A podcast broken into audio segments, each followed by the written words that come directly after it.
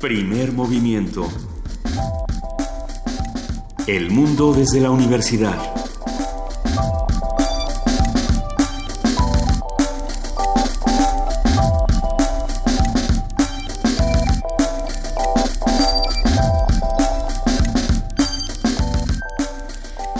Siete de la mañana con siete minutos de este lunes 6 de marzo de 2017. Yo soy Juana Inés de ESA y está conmigo Miguel Ángel Quemain, periodista. ¿Cómo estás, Miguel Ángel? Buen día. Hola, es muy contento de estar aquí, Qué inaugurando. Pues sí, estamos inaugurando esta semana y un poco este mes. Ya se termina casi la Feria Internacional del Libro del Palacio de Minería. Estuvimos presentes en Parvadas de Papel durante toda la feria. Yo estuve el sábado pasado y, eh, con Luis Flores. Realmente emocionante e interesante lo que sucedió por allá. Vamos a ver si rescatamos algo de lo que conversamos con Pablo Bollosa, con Lorenzo Meyer, con Anabel Hernández, que vino a presentar su libro de La verdadera noche de Iguala y fue espeluznante. Pero, pero bueno, fue realmente interesante. Si pueden, están ah, ah, ahí por ahí disponibles los podcasts en nuestra en nuestra página, así es que véanlos por ahí. Por supuesto, comuníquense con nosotros. Estamos en arroba PMovimiento, en Primer Movimiento, en Facebook, en Primer Movimiento UNAM, arroba gmail.com, en correo electrónico y, y en el teléfono 5536-4339. Y tenemos un fin de semana, venimos de un fin de semana lleno de cosas, ¿no, Miguel Ángel? Sí, hay muchas cosas. De, de alguna manera, bueno, uno, una de las cuestiones en el periodismo cultural, en el periodismo literario, fue la presentación del libro de Miguel Ángel Flores sobre José Emilio Pacheco, que hoy ocupa, eh, que, el, fin de semana ocupó un espacio muy importante en la prensa cultural, porque la desaparición de Pacheco marca el alto de una reflexión permanente sobre una literatura eh, mexicana decimonónica y del siglo XX comunicada con el resto de Latinoamérica, que está fundamentalmente vinculada hoy por el comercio, ¿no? más que por el descubrimiento y por la lectura de editoriales emergentes. Sí, ya cuando uno habla de editoriales emergentes, más bien serían editoriales en emergencia. sí. Este, porque ya, ya los grandes consorcios editoriales se han ido tragando pues no tanto, sí se han ido, han ido fagocitando de alguna manera a los, a los pequeños sellos, pero sobre todo han ido acabando con las opciones, ¿no? Ya todas son las mismas.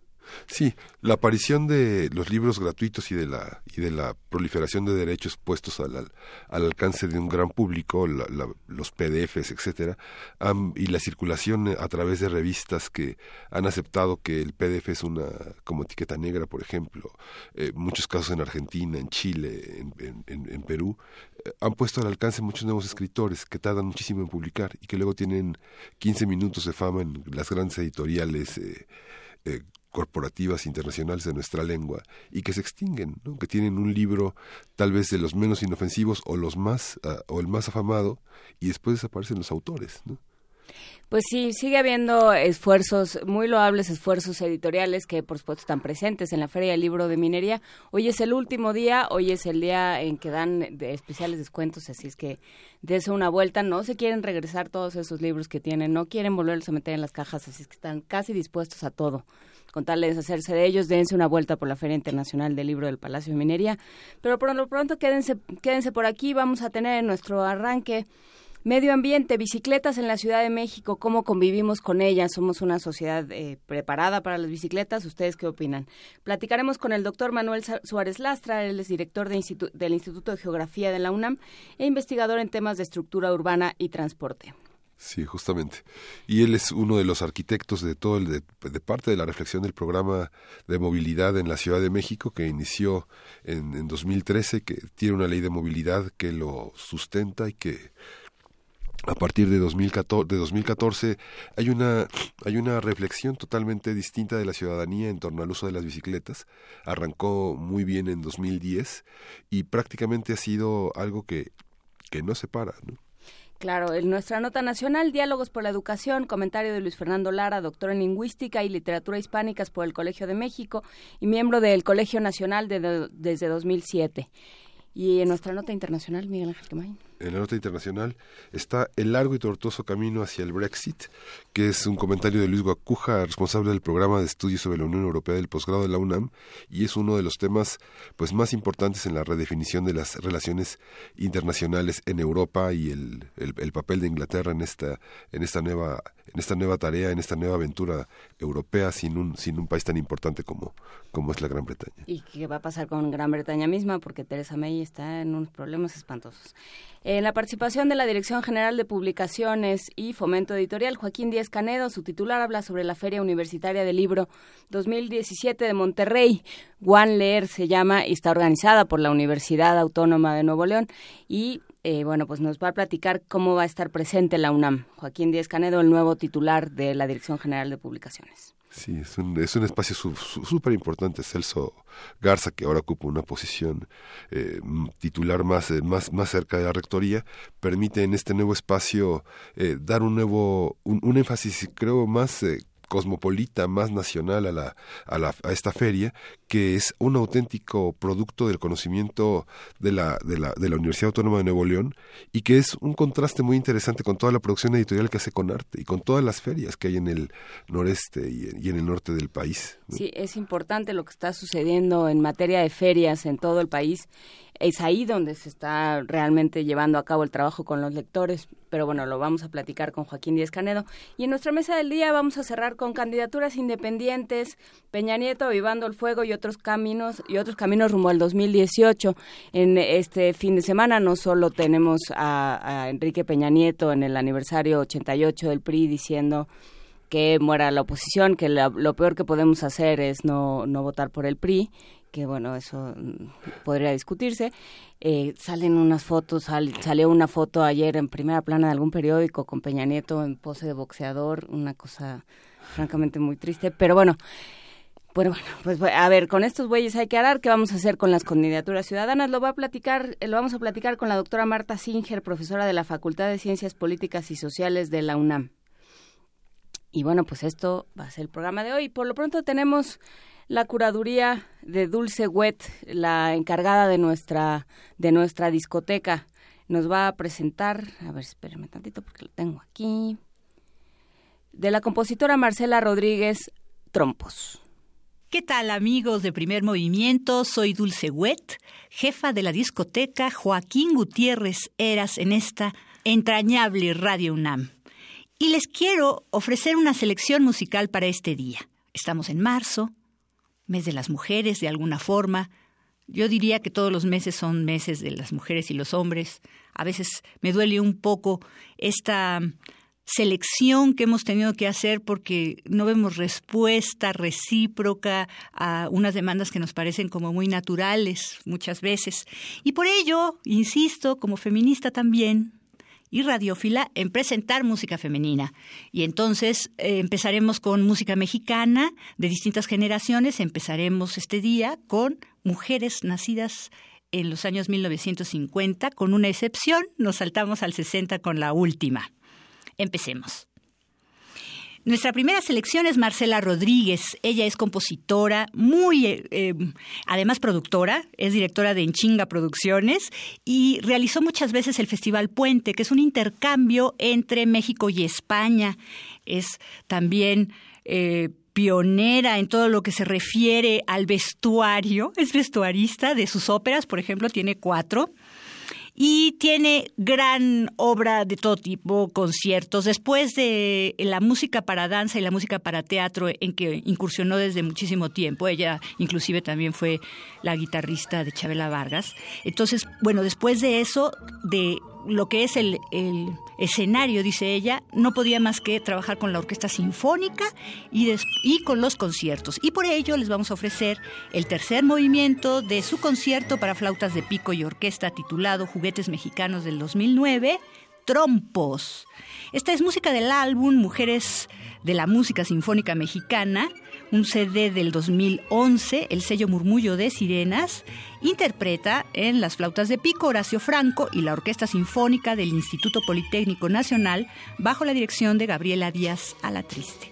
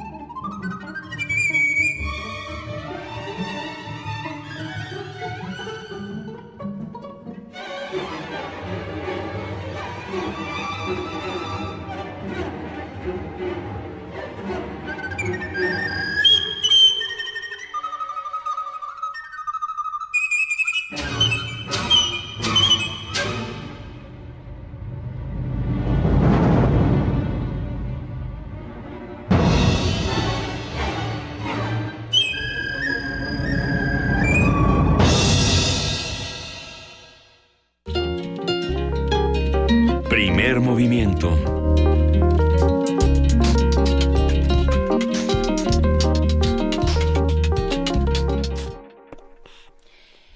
Siete de la mañana con 20 minutos, ya estamos aquí de regreso, estábamos hablando fuera del aire de las bicicletas y de, eh, de la fragilidad con la que con la que de pronto se vive uno como, como ciclista en la Ciudad de México, Miguel Ángel. Sí, justamente. Hay una, ya, ya nos comentará eh, el doctor Manuel Suárez Lastra, el especialista en el tema, y del cual tenemos un libro muy interesante, cómo, cómo hay una percepción de los, de los taxistas que cada vez entran más eh, preparados psicológicamente a enfrentar la ciudad, como eh, si haces una encuesta, nadie quiere a los, a los, a los ciclistas. Entonces hay una percepción entre extranjeros y locales en los cuales los sentidos contrarios, el pasarse airadamente frente a ellos, eh, da una percepción de un ciclista muy poco educado, muy poco, muy, muy, muy arrojado y, y, muy pendenciero, sin protección, sin, sin cortesía. Y por otra parte, los, los eh, ciclistas en, en, la encuesta que ha publicado Ecobici, que es una encuesta muy importante de usos y prácticas, muestra cómo hay una, una cierta dificultad de relacionarse con los transportistas públicos, ¿no? que parece que no, no son los mejores amigos. Los metrobús que tienen, tienen ciclistas en medio, los taxistas que se orillan a la orilla todo el tiempo y que acotan el espacio del ciclista. En fin, yo creo que sí hay muchísimo que hablar de esto. Por no hablar de, de los microbuses y las peceras y tal. Pero bueno, en lo, que, en lo que conseguimos la comunicación con Manuel Suárez Lastra, que no sé, no sé qué está sucediendo del otro lado del cristal nos vamos a ir a escuchar a José Emilio Pacheco precisamente un fragmento de Tenga para que se entretenga.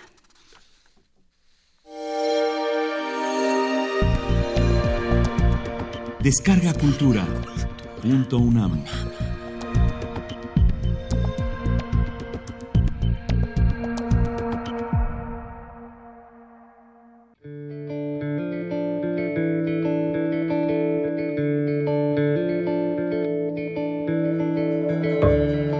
Para que se entretenga, de José Emilio Pacheco.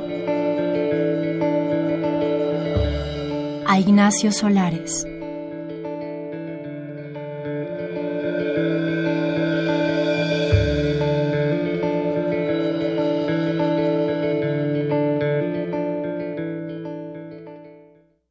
Estimado señor, le envío el informe confidencial que me pidió. Incluyo un recibo por mis honorarios. Le ruego se sirva a cubrirlos mediante cheque o giro postal. Confío en que el precio de mis servicios le parezca justo. El informe salió más largo y detallado de lo que en un principio supuse. Tuve que redactarlo varias veces para lograr cierta claridad ante lo difícil y aún lo increíble del caso. Reciba los atentos saludos de Ernesto Domínguez Puga, detective privado. Palma 10, despacho 52. México, Distrito Federal. Sábado 5 de mayo de 1972. Informe confidencial. El 9 de agosto de 1943, la señora Olga Martínez de Andrade y su hijo de seis años, Rafael Andrade Martínez, salieron de su casa. Tabasco 106, Colonia Roma. Iban a almorzar con doña Caridad Acevedo, viuda de Martínez, en su domicilio. Gelati 36 bis, Tacubaya. Ese día descansaba el chofer. El niño no quiso viajar en taxi. Le pareció una aventura ir como los pobres en tranvía y autobús. Se adelantaron a la cita y a la señora Olga se le ocurrió pasear al niño por el cercano bosque de Chapultepec. Rafael se divirtió en los columpios y resbaladillas del rancho de la hormiga, atrás de la residencia presidencial Los Pinos. Más tarde, fueron por las calzadas hacia el lago y descansaron en la falda del cerro. Llamó la atención de Olga un detalle que hoy mismo, tantos años después, pasa inadvertido a los transeúntes. Los árboles de ese lugar tienen formas extrañas. Se hallan como aplastados por un peso invisible. Esto no puede atribuirse al terreno caprichoso ni a la antigüedad. El administrador del bosque informó que no son árboles vetustos como los ahuehuetes prehispánicos de las cercanías. Datan del siglo XIX. Cuando actuaba como emperador de México, el archiduque Maximiliano ordenó sembrarlos, en vista de que la zona resultó muy dañada en 1847 a consecuencia de los combates en Chapultepec y el asalto del castillo por las tropas norteamericanas. El niño estaba cansado y se tendió de espaldas en el suelo. Su madre tomó asiento en el tronco de uno de aquellos árboles que, si usted me lo permite, calificaré de sobrenaturales. Pasaron varios minutos. Olga sacó su reloj, se lo acercó a los ojos, vio que ya eran las dos de la tarde y debían irse a casa de la abuela. Rafael le suplicó que lo dejara un rato más. La señora aceptó de mala gana, inquieta porque en el camino se habían cruzado con varios aspirantes a torero quienes, ya desde entonces, practicaban al pie de la colina en un estanque seco, próximo al sitio que se asegura fue el baño de Moctezuma. A la hora del almuerzo, el bosque había quedado desierto. No se escuchaba rumor de automóviles en las calzadas ni trajín de lanchas en el lago. Rafael se entretenía en obstaculizar con una ramita el paso de un caracol. En ese instante se abrió un rectángulo de madera oculto bajo la hierba rala del cerro y apareció un hombre que dijo a Rafael Déjalo. No lo molestes. Los caracoles no hacen daño y conocen el reino de los muertos. Salió del subterráneo, fue hacia Olga, le tendió un periódico doblado y una rosa con un alfiler. Tenga para que se entretenga, tenga para que se la prenda. Olga dio las gracias, extrañada por la aparición del hombre y la amabilidad de sus palabras. Lo creyó un vigilante, un guardián del castillo, y de momento no reparó en su vocabulario ni en el olor a humedad que se desprendía de su cuerpo y su ropa. Mientras tanto, Rafael se había acercado al desconocido y le preguntaba ¿Ahí vives? No, más abajo, más adentro. ¿Y no tienes frío? La tierra en su interior está caliente. Llévame a conocer tu casa. Mamá, ¿me das permiso? Niño, no molestes. Dale las gracias al Señor y vámonos ya. Tu abuelita nos está esperando. Señora, permítale asomarse. No lo deje con la curiosidad. Pero, Rafaelito, ese túnel debe de estar muy oscuro. ¿No te da miedo? No, mamá. Olga asintió con un gesto resignado. El hombre tomó de la mano a Rafael y dijo al empezar el descenso Volveremos. Usted no se preocupe. Solo voy a enseñarle la boca de la cueva. Cuídelo mucho, por favor, se lo encargo. Según el testimonio de parientes y amigos, Olga fue siempre muy distraída. Por tanto, Juzgó normal la curiosidad de su hijo, aunque no dejaron de sorprenderla el aspecto y la cortesía del vigilante. Guardó la flor y desdobló el periódico. No pudo leerlo. Apenas tenía veintinueve años, pero desde los quince necesitaba lentes bifocales y no le gustaba usarlos en público. Pasó un cuarto de hora. El niño no regresaba. Olga se inquietó y fue hasta la entrada de la caverna subterránea. Sin atreverse a penetrar en ella, gritó con la esperanza de que Rafael y el hombre le contestaran. Al no obtener respuesta, bajó aterrorizada hasta el estanque seco. Dos aprendices de torero se adiestraban allí. Olga les informó de lo sucedido y les pidió ayuda. Volvieron al lugar de los árboles extraños. Los torerillos cruzaron miradas al ver que no había ninguna cueva, ninguna boca de ningún pasadizo. Buscaron a gatas sin hallar el menor indicio. No obstante, en manos de Olga estaban la rosa, el alfiler, el periódico y en el suelo el caracol y la ramita. Cuando Olga cayó presa de un auténtico shock, los torerillos entendieron la gravedad de lo que en un principio habían juzgado una broma o una posibilidad de aventura. Uno de ellos corrió a avisar por teléfono desde un puesto a orillas del lago. El otro permaneció al lado de Olga e intentó calmarla.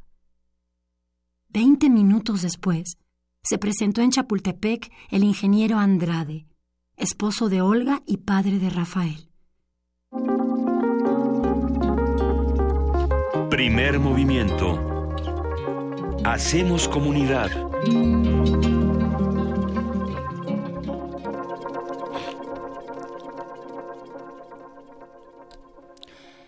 de la mañana con treinta minutos, las siete y media, y estábamos, seguimos platicando de las bicicletas con esta encuesta de Ecobici Miguel Ángel Gemain, que lo que dice es cómo le cambia o cómo la gente siente que le ha cambiado la vida desde que usa bicicleta.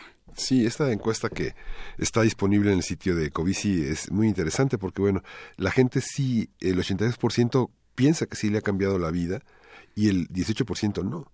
Sin embargo, entre los cambios que considera eh, importantes a destacar es que está más relajado en, un, en, un, en, una, en una ciudad donde uno de los índices más altos es el de la depresión, ¿no? de las enfermedades mentales eh, y, más, y más ansiosa. ¿no? Es algo muy, muy interesante en, esa, en ese cruce de datos.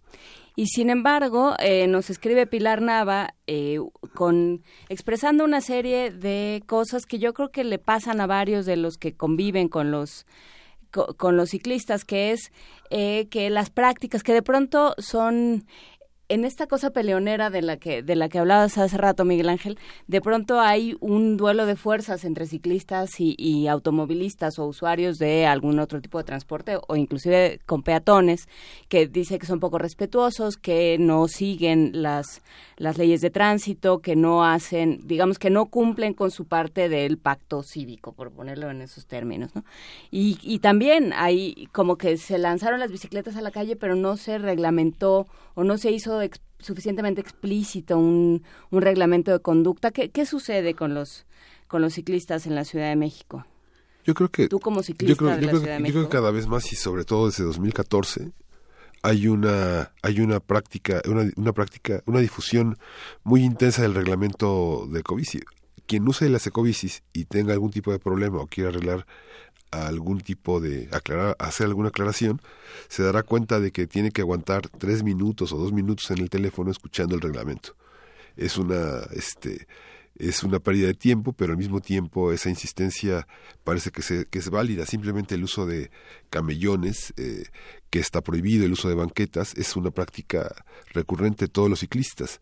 Ahora, yo veo que también la gente usa camellones, por ejemplo, pensando en un lugar como la Colonia Condesa o Polanco o, este, o la Roma, en donde la gente usa Miguel Ángel de Quevedo o Mazatlán o Alfonso Reyes, porque de pronto el tráfico es tan intenso en las en las vías de una de una sola de un solo auto que tratan de pasar hasta dos autos y tratan de rebasarse de una manera en la que el ciclista quede hecho sándwich la mayoría de las veces. Entonces tiene que recurrir a las banquetas, donde las banquetas están tomadas por autos que generalmente abordan, no, no pasa ni una silla de ruedas, apenas pasa una bicicleta.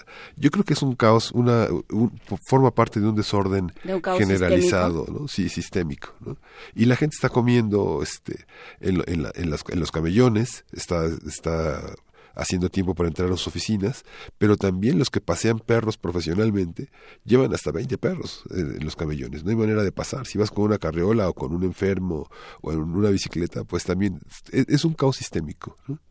Sí, no, bueno, estos estos eh, paseadores de perros profesionales que van como el correo como el correo del zar, eh, este, invadiendo todas las banquetas, pueden ser muy pintorescos, pero sí te, meten en problemas a la hora de moverte. Y Jacobo Corona precisamente nos llama y dice algo al respecto. En el tema de la movilidad, los grandes olvidados somos las personas con discapacidad.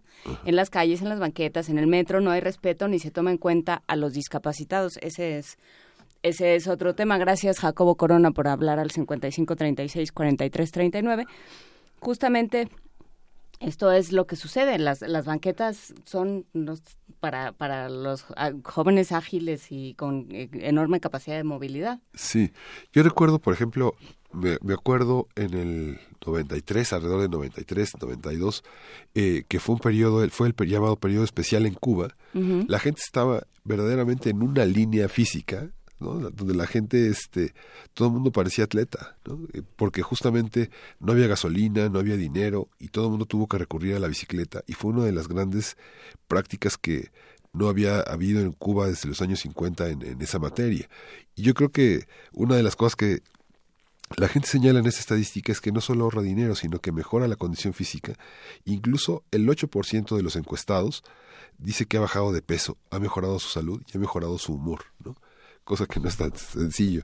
Sobre todo tal vez la gente que circula, la mayoría de la gente circula en las ciclovías, que no son tan extensas, pero sí son bastante seguras en las, a lo largo de las 12 horas del día iluminadas en, en una estación como la que tenemos ahora.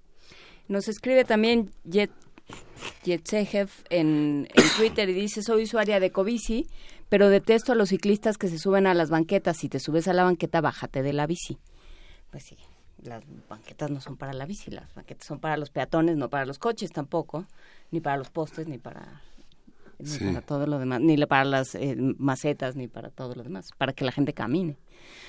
Pero bueno, pues eh, en estos en estas cosas estamos. Por lo pronto, eh, recuperando esta conversación que teníamos y, y, ahora es interesante que hables de Cuba porque porque viene a cuento.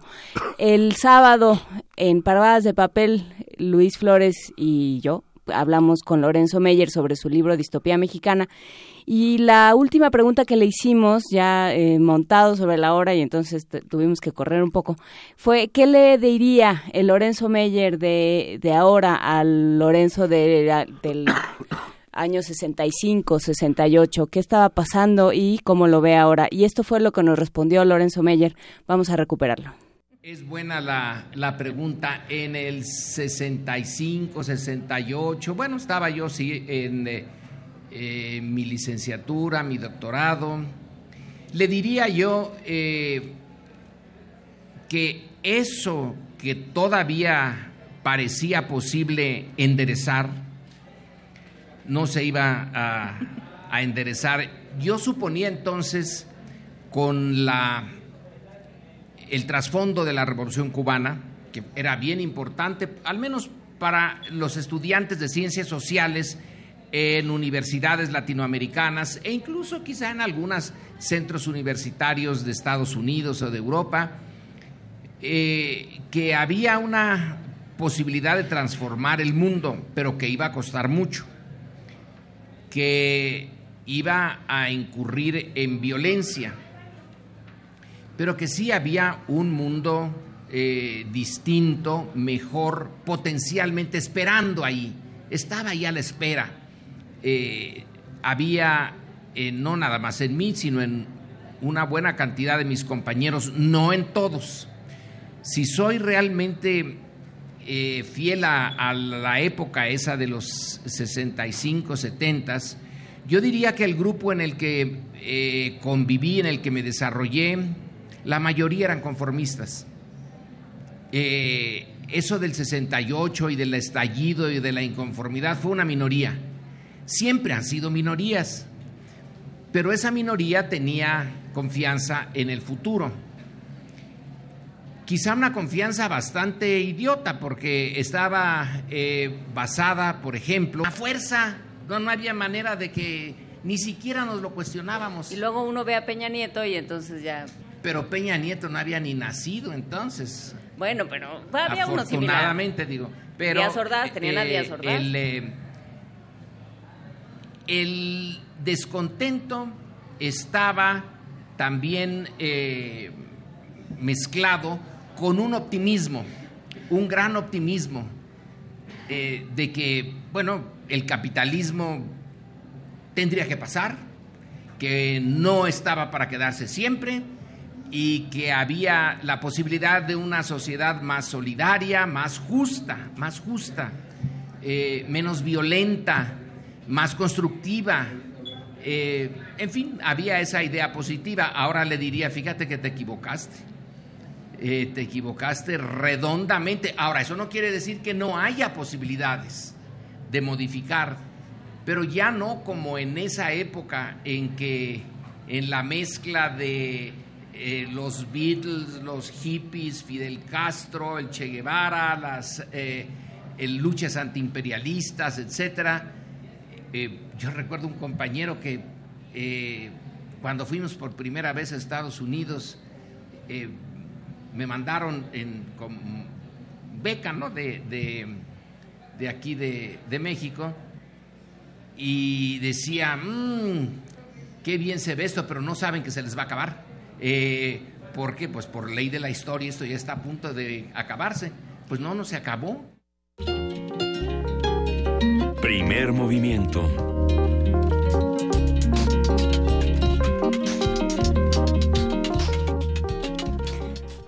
Pues no, no se acabó y no la, la marcha inexorable de la historia como que nos ha estado fallando últimamente. Sí, lo que pasa es que una, un personaje como Lorenzo Meyer permite dar el, eh, el punto fino de un pensamiento que se va modificando a sí mismo y que, y que logra ser autocrítico y que logra verse a sí mismo en, en la minucia de la vida cotidiana y en la relación con los demás. ¿no? Es muy triste y muy conmovedor como llama a, mucha de la gente que, tuvo conformista, ¿no?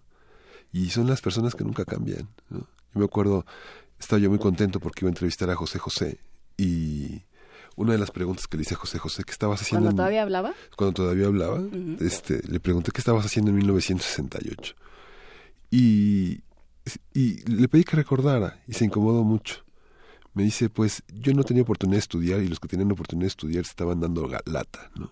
Entonces fue muy fuerte porque finalmente en ese momento que, lo, que hablaba con él eran 40 años de canción y pues no es lo mismo que un pensador realmente que tiene 40 años de trabajo, como Meyer ahora, este, pensando su propio trabajo, o gente que ha escrito la historia de México a lo largo de muchos años, que ha sido antologador, no sé, pienso en Florescano, el propio Pacheco, Poncibáis, o muchos, Jorge Ayala Blanco, mucha gente que tiene una presencia enorme en la vida cultural y política de México y que, y que es capaz de mirarse todo el tiempo hacia atrás ¿no?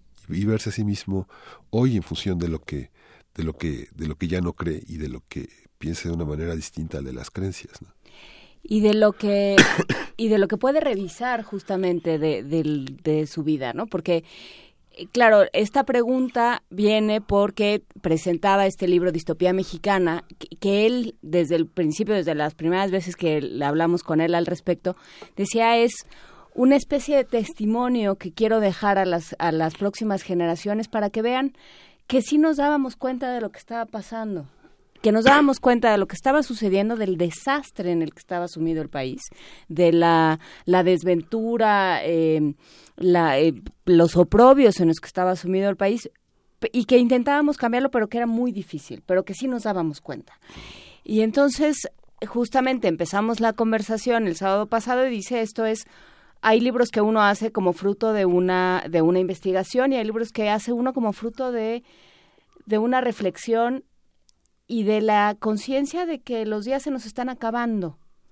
O sea, como como persona los días se le están acabando y de ahí es donde yo parto para ver, bueno, dicen la solapa que nació en el 42, o sea, en los 60 ya era alguien que estaba estudiando y que se estaba imaginando y estaba concibiendo el país y el futuro y qué era lo que estaba viendo y cómo lo y cómo hace un, un balance, un ajuste de cuentas después de, de tantos años y esto es lo que responde. Dice, pues me darían ganas de decir, pues no va a pasar. Que, eso es lo que es, es dramático, de pronto pensar, o sea, a mí, a mí fue lo que me sacudió tanto de ver, eh, de leer el discurso de Peña Nieto del, eh, del aniversario del PRI diciendo, pero, pero ¿cómo es posible que este siga siendo el discurso, que nos hayamos permitido que este siga siendo el discurso y que mientras la izquierda esté dividida a tal grado que el PRD, que fue nuestra nuestra gran esperanza y nuestra gran eh, idea de que se podían hacer las cosas de manera distinta ya esté absolutamente atomizado y absolutamente tomado por otros intereses que son distintos de, de los del país. ¿no? ¿Cómo, ¿Cómo llegamos a este desastre? Sí. ¿No? Si íbamos a administrar la abundancia, íbamos a, el, el futuro no podía pararse, iba a llegar eh, el, la justicia, el socialismo, la utopía la íbamos a alcanzar. Y de pronto, pues nada fue así. Y hay un sentido también de que muchas de las cosas que estamos viviendo, ahí me da, me da la impresión de que eh, estamos también asistiendo a un, a un cruce generacional muy importante en el que mucha de la gente que nos dio cobijo y que fueron nuestros maestros intelectuales están, están muriéndose y que estamos en una transición del siglo. Si revisamos, no sé, los dos últimos siglos, cómo se operaron esas transiciones y la gente que vivió hasta determinadas edades, qué alcanzó a pensar y qué alcanzó a vislumbrar de lo que estaba este, presentido en el inicio de sus trabajos, en el inicio de su beligerancia, nos damos cuenta de cómo persisten las ideas y los lugares comunes y las mitologías. Sí, bueno, los lugares comunes, este, la juventud que ya no que ya no es como antes, eso desde, desde Cicerón. Sí. desde Cicerón los jóvenes ya no son como antes y todo tiempo pasado fue mejor y ojalá hubiera ojalá hubiera gente como la que había antes, pero bueno, eso eso se ha dicho siempre, el fin de los tiempos, la falta de valores, todos estos como dices, lugares comunes que no dicen nada, pues están presentes desde desde siempre, porque es mucho más fácil decir nosotros si lo hacíamos bien. Sí, claro. Ah, lo que sí preocupa es decir, bueno, ¿y dónde está el próximo Pacheco, el próximo Monsiváis? Sí. Pero pues yo no sé si es porque, porque estamos muy cerca y no lo vemos. Yo creo que sí. ¿Sí? Yo creo que sí, sí. Sí, los lugares que va dejando la, las personas este, son afortunadamente únicos y se convierten, creo, en miradores para, para, para, nuevos, para nuevas visiones, para nuevos protagonistas, desde lugares inéditos, que empezamos a ver que, que tenemos desconfianza frente a muchas manifestaciones, que hay escritores que no nos gusta cómo escriben, o gente que o diseñadores que no nos gusta cómo diseñan, o cómo usan los colores, y esa inconformidad que tenemos quienes hemos tenido una escuela y unos maestros que se van muriendo y que decimos quién será el siguiente quién será el siguiente Pacheco no esta esta visión son irreemplazables y creo que hay un largo duelo en el que la realidad eh, política y intelectual se va acomodando para organizar nuevamente espacios que se pierden con la con la partida de estas personas ¿no? pero creo que también hay otras hay otras visiones yo pienso de, de, muchas de las personas que hemos perdido que hay un ministerio hay una docencia eh, involuntaria ¿no? donde no sabemos quién recoge las semillas y dónde se siembran pueden sembrarse en Querétaro, pueden estarse sembrando en Tlaxcala. O, en el norte se están eh, haciendo muchas exacto, cosas. ¿no? Ahorita que hablábamos de, de Monterrey y de Nuevo León. Pero bueno, por lo pronto vamos a una nota de la UNAM. Eh, con el objetivo de integrar el mayor número de disciplinas científicas y fomentar la participación de hombres y mujeres, el Instituto de Ciencias Físicas de la UNAM realizará el Simposio Internacional Transdisciplinariedad en las Ciencias Físicas y Equidad de Género. Nuestra compañera Cristina Godínez nos tiene los detalles. Del 8 al 10 de marzo tendrá lugar el Simposio Internacional Transdisciplinariedad en las Ciencias Físicas y Equidad de Género en el Instituto de Ciencias Físicas de la UNAM. La doctora Socorro Valdés Rodríguez nos dice de qué se trata esta actividad académica. La intención es integrar a la mayor cantidad de disciplinas de manera que podamos ensanchar las fronteras de la ciencia. En la ciencia existen áreas específicas de disciplinas en donde existe una poca cantidad de género femenino, sin embargo existen áreas en donde es predominante la mujer en la ciencia, como la medicina o el área de la salud, de manera que al interaccionar todas las disciplinas, integrar la mayor cantidad de disciplinas científicas en donde podamos combinar la importancia de colaboración de ambos géneros a través de dos perspectivas diferentes. Participarán en conferencias magistrales panelistas como Julia Tagüeña, América Vázquez, Luis Mochán y Norberto Farfán. De manera que planeamos integrar la mayor cantidad de disciplinas científicas y tenemos sesiones pequeñas de ponencias orales de participantes, de alumnos de posgrado principalmente, y están combinadas áreas de materiales, química experimental, un poquito de salud en el área experimental y en el área teórica de simulaciones también, un poco de biofísica algo de electroquímica y un poco de degradación de materiales. Y tenemos sesiones de póster actualmente ya registrados, un total de 170, 180 aproximadamente trabajos en pósters y las sesiones de ponencias que participan a estudiantes de posgrado y tenemos alrededor de 30 sesiones. Adicionalmente, para la equidad de género estamos organizando también una pequeña carrera de velocidad, son 800 metros, para el día jueves y también tenemos una sesión de cine documental. El simposio será en el auditorio del Instituto de Ciencias Físicas de la UNAM en Morelos, con información de Cristina Godínez para Radio UNAM, Virginia Sánchez.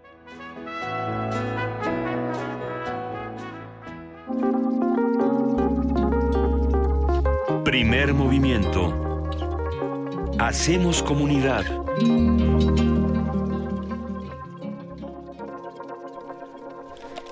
Siete de la mañana con 50 minutos. Ya estamos de regreso en primer movimiento.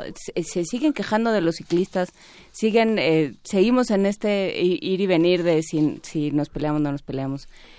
Eh, pero pero bueno yo creo que más bien será cosa de cumplir de cumplir con las leyes de no pasarse los altos como dice refrancito por qué se pasan los altos les pregunto y se enojan por qué se pasa por qué los ciclistas se pasan los altos y bueno por qué los automovilistas también se pasan los altos platicábamos fuera del aire que probablemente es porque no pasa nada no Miguel Ángel sí hay un hay un sistema también en el, en, Ecobici en toda que tampoco este penaliza el mal uso del sistema y tampoco hay una penalización para quien anda en las banquetas o para quien arrolla a alguien. Hay mucha gente que arrolla a la gente que, se, que está en las líneas en la, en la cebra, pasa con su bici y arrolla a alguien. Entonces la gente se enoja y este, pero no hay un castigo, no hay un policía que, que te pida que te retires o que tome tu número de bicicleta o que te recoja la tarjeta, no hay ningún castigo. Que ese es otro tema, las cebras. Por, eh, por mi casa hay un hombre que hace malabarismo con, con antorchas en la cebra. Entonces está muy bien y es muy hábil, pero ¿qué tal que un día estornuda y entonces te cae, y entonces se le va y le cae uno encima? Porque mal que bien, pues es su, yo entiendo que es su espacio de trabajo, pero también es el espacio para que uno pase, para que uno cruce la calle. Entonces hemos tenido varios, varias conversaciones, pero no hemos llegado a mucho. En fin, eh, pensando en la curaduría musical del día de hoy, Dulce Wet, la encargada de nuestra discoteca, nos preparó Páramo de Voces de Hilda Paredes.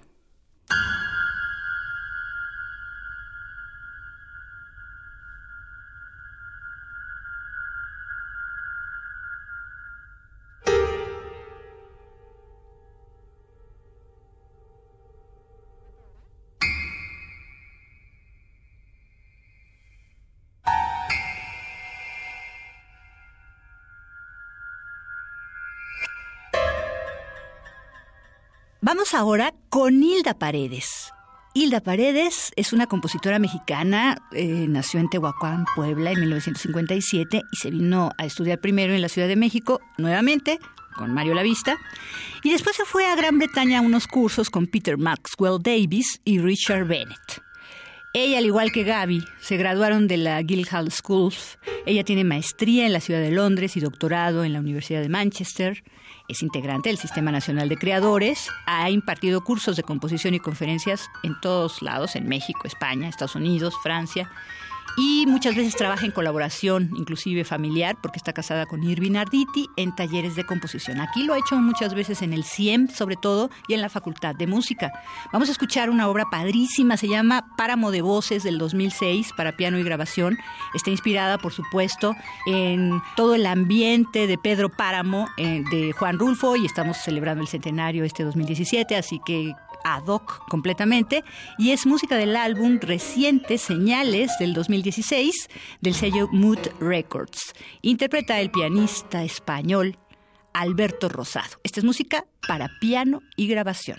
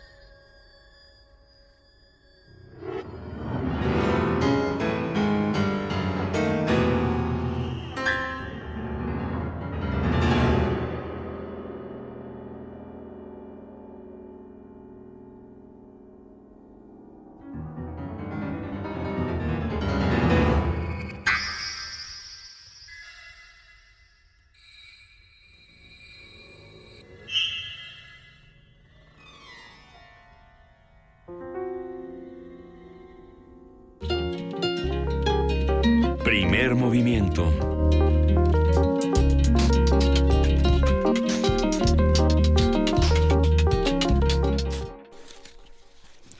Siete de la mañana, 57 minutos, nos habla Jesús Cervantes García y dice que, que, no, que no, bueno, nos cita Lenin y dice, en los cambios revolucionarios avanzamos dos pasos y retrocedemos un paso y eh, nos que estamos planteando nosotros un pesimismo intenso y que es falso.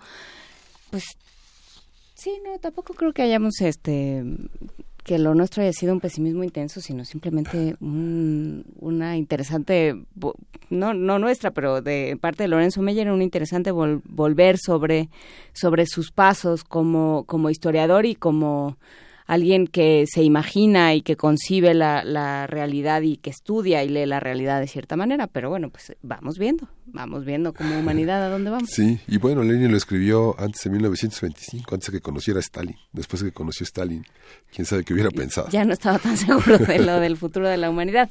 Pero bueno, seguimos aquí en primer movimiento, acuérdense que pueden llamarnos al 5536 4339, nos encuentran en Twitter en arroba PMovimiento, en Facebook en primer movimiento.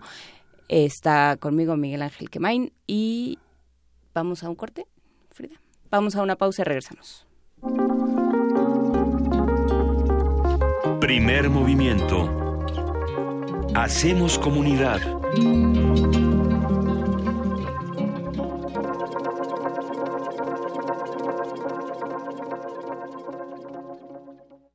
Corte informativo. La UNAM. Jorge Alfonso Calderón, académico de la Facultad de Economía de la UNAM, advirtió que la dependencia de México en importaciones de productos agropecuarios estadounidenses, sumada a las políticas antimexicanas de Donald Trump, son una amenaza para la seguridad alimentaria de nuestro país. En el marco de la jornada El envejecimiento y la vejez desde la mirada psicológica, Germán Palafox, director de la Facultad de Psicología de la UNAM, señaló que esos procesos son cruciales para lograr una vida plena para todos nacional. Datos del gobierno federal revelaron que el gobierno de Donald Trump deportó a casi 18 mil mexicanos entre el 20 de enero y el 28 de febrero. Del 86.2% fueron por falta de documentos y 5.3% por cometer algún delito. El senador perradista Fidel de Médicis anunció su apoyo a Andrés Manuel López Obrador rumbo al 2018. El legislador adelantó que presentará su renuncia al Sol Azteca.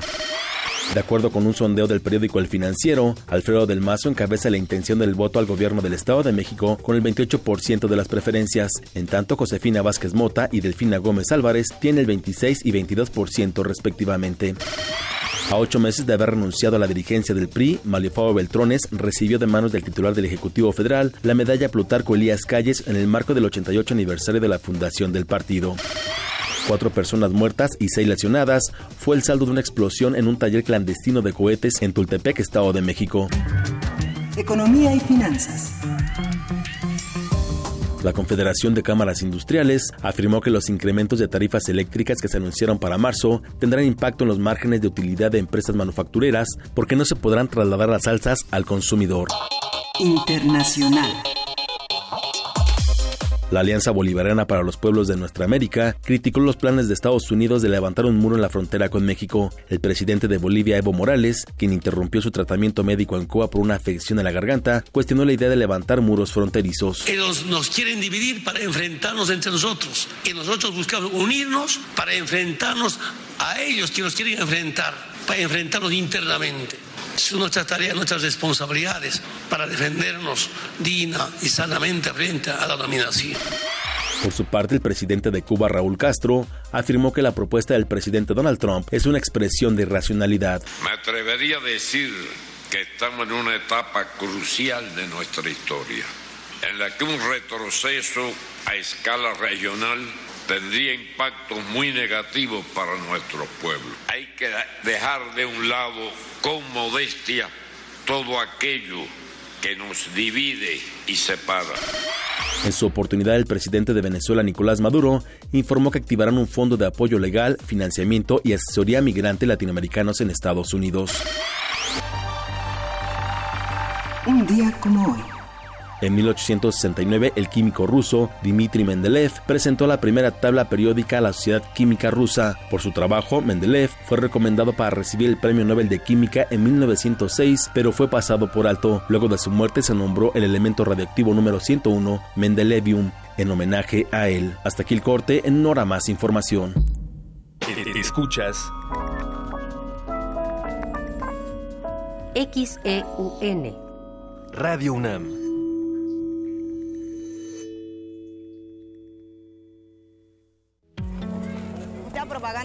Mil pesos.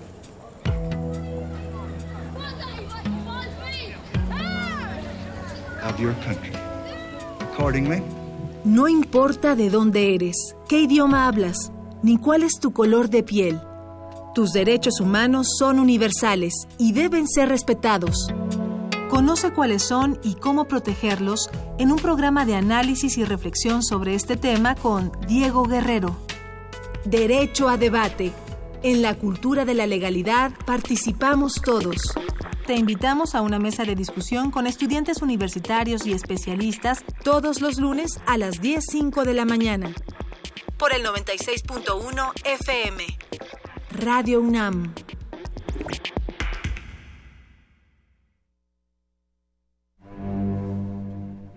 Una orquesta en la cocina Cuarteto de cuerdas en el auto. y un violonchelo solista sentado en el sillón favorito de la sala. Orquesta Filarmónica de la UNAM. Desde la sala Nezahualcóyotl, Escucha los conciertos los domingos al mediodía. desde la comodidad de tu casa, 96.1 FM. Radio UNAM. La junta, la junta. Ya casi llego. Ya no llegué. ¡Espere! ¡Por favor! Aquí, aquí está mi boleto. Lo siento, joven. Ya no puede pasar. ¡No! Hola, amiguis. Hola, Tere. Ya nos tenemos que ir. Nos vemos. Bueno, tomaré mi café sola. No te quedes fuera. Si tu INE no tiene un 18 en los recuadros de atrás, ya no es vigente y tienes que renovarla. Si no tiene números, checa su vigencia en la parte de enfrente. Ahora que renové mi INE, soy parte de las decisiones del país. Instituto Nacional Electoral, INE. Como los pulpos, los escritores son más sabrosos en su tinta. Una producción del Instituto de Energías Renovables de la UNAM. Lunes y miércoles al mediodía por el 96.1 FM. Radio UNAM. Está abierta la exposición Los 100 días que hicieron al México moderno, el debate por la Constitución 1916-1917, en la que se exhiben 250 piezas, entre documentos, obra plástica, mobiliario, fotografías y publicaciones. El eje de la exhibición son los 100 días que corrieron de las elecciones de los diputados constituyentes a la promulgación de la Constitución. La muestra se puede visitar en el Museo Nacional de Historia, Castillo de Chapultepec. Sumérgete en la música del planeta. Encuentra las perlas acústicas en el Mapamundi. Salpicadas desde Radio Nacional de España, Mundofonías. Una producción de Juan Antonio Vázquez y Araceli Zigane, creada para divulgar los ritmos del mundo. Sábados 6 de la tarde, por el 96.1 de FM. Radio UNAM. Germinar en medio de la erosión. Navegar a merced del hombre. Reencontrar la geología de la palabra. Poesía en voz alta, punto 17. Palabras para el antropoceno. Conferencias, talleres, performance y espacios sonoros. Lenguas maternas y emergentes. Del 29 de marzo al 2 de abril en Casa del Lago. Más información en www.casadelagos.unam.mx. El siglo XVI, conocido como Cinquecento, es un heredero del humanismo que funda la estética de lo extraordinario y nunca es menos clásico que cuando piensa que es clásico. Te invitamos a participar en Invocación del Último Renacimiento, el Renacimiento Insólito. Curso a cargo de Otto Cázares, vasto recorrido por el manierismo italiano y el Renacimiento francés. Todos los sábados de marzo, de las 11 a las 14 horas. Adolfo Prieto, 133, Colonia del Valle, cerca del Metrobús Amores. Mayores informes al 56 23 32 72 y 73. Radio UNAM. Sumérgete en la música del planeta. Encuentra las perlas acústicas en el Mapamundi. Salpicadas desde Radio Nacional de España, Mundofonías. Una producción de Juan Antonio Vázquez y Araceli Zigane, creada para divulgar los ritmos del mundo. Sábados 6 de la tarde, por el 96.1 de FM. Radio UNAM. Búscanos en redes sociales, en Facebook como Primer Movimiento UNAM y en Twitter como P Movimiento o escríbenos un correo a primermovimientounam@gmail.com. Hagamos comunidad. 8 de la mañana con 7 minutos. Ya estamos de regreso. Por, por eh, Twitter siguen, por un lado, siguen pidiendo el final de, de Tenga para que se entretenga. Está todo en descarga cultura está la liga en, en nuestras redes sociales para que pueda usted descargarlo y llevárselo a donde quiera. Si se quiere subir a la bicicleta, a la fija o a la que se mueve, también eh, puede llevarse a José Emilio Pacheco a donde quiera. Pero por lo pronto vamos a una nota. La reducción en la recaudación fiscal observada en enero pasado debido al incremento en las gasolinas y diésel será temporal, aseguró el doctor José Luis Martínez Marca, académico e investigador de la Facultad de Estudios Superiores Aragón de la UNAM. La información con nuestro compañero Abraham Menchaca. Durante el primer mes del año, la recaudación que se obtuvo por el impuesto especial sobre producción y servicios se redujo 5.9% respecto a enero de 2015. Esto debido al incremento en las gasolinas y el diésel. Datos de la Secretaría de Hacienda revelan que el gobierno federal obtuvo 18.075 millones de pesos, 274 millones menos que en 2015, en gran medida porque el consumo de combustible se redujo.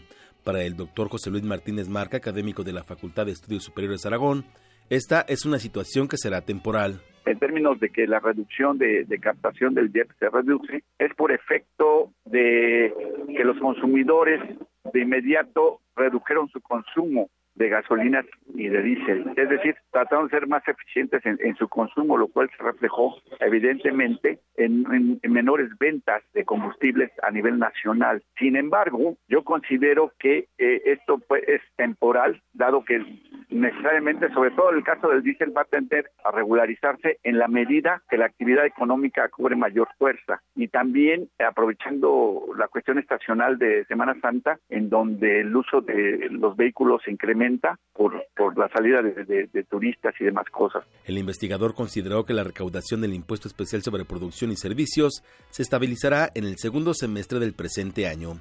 Para Radio UNAM, Abraham Menchaca.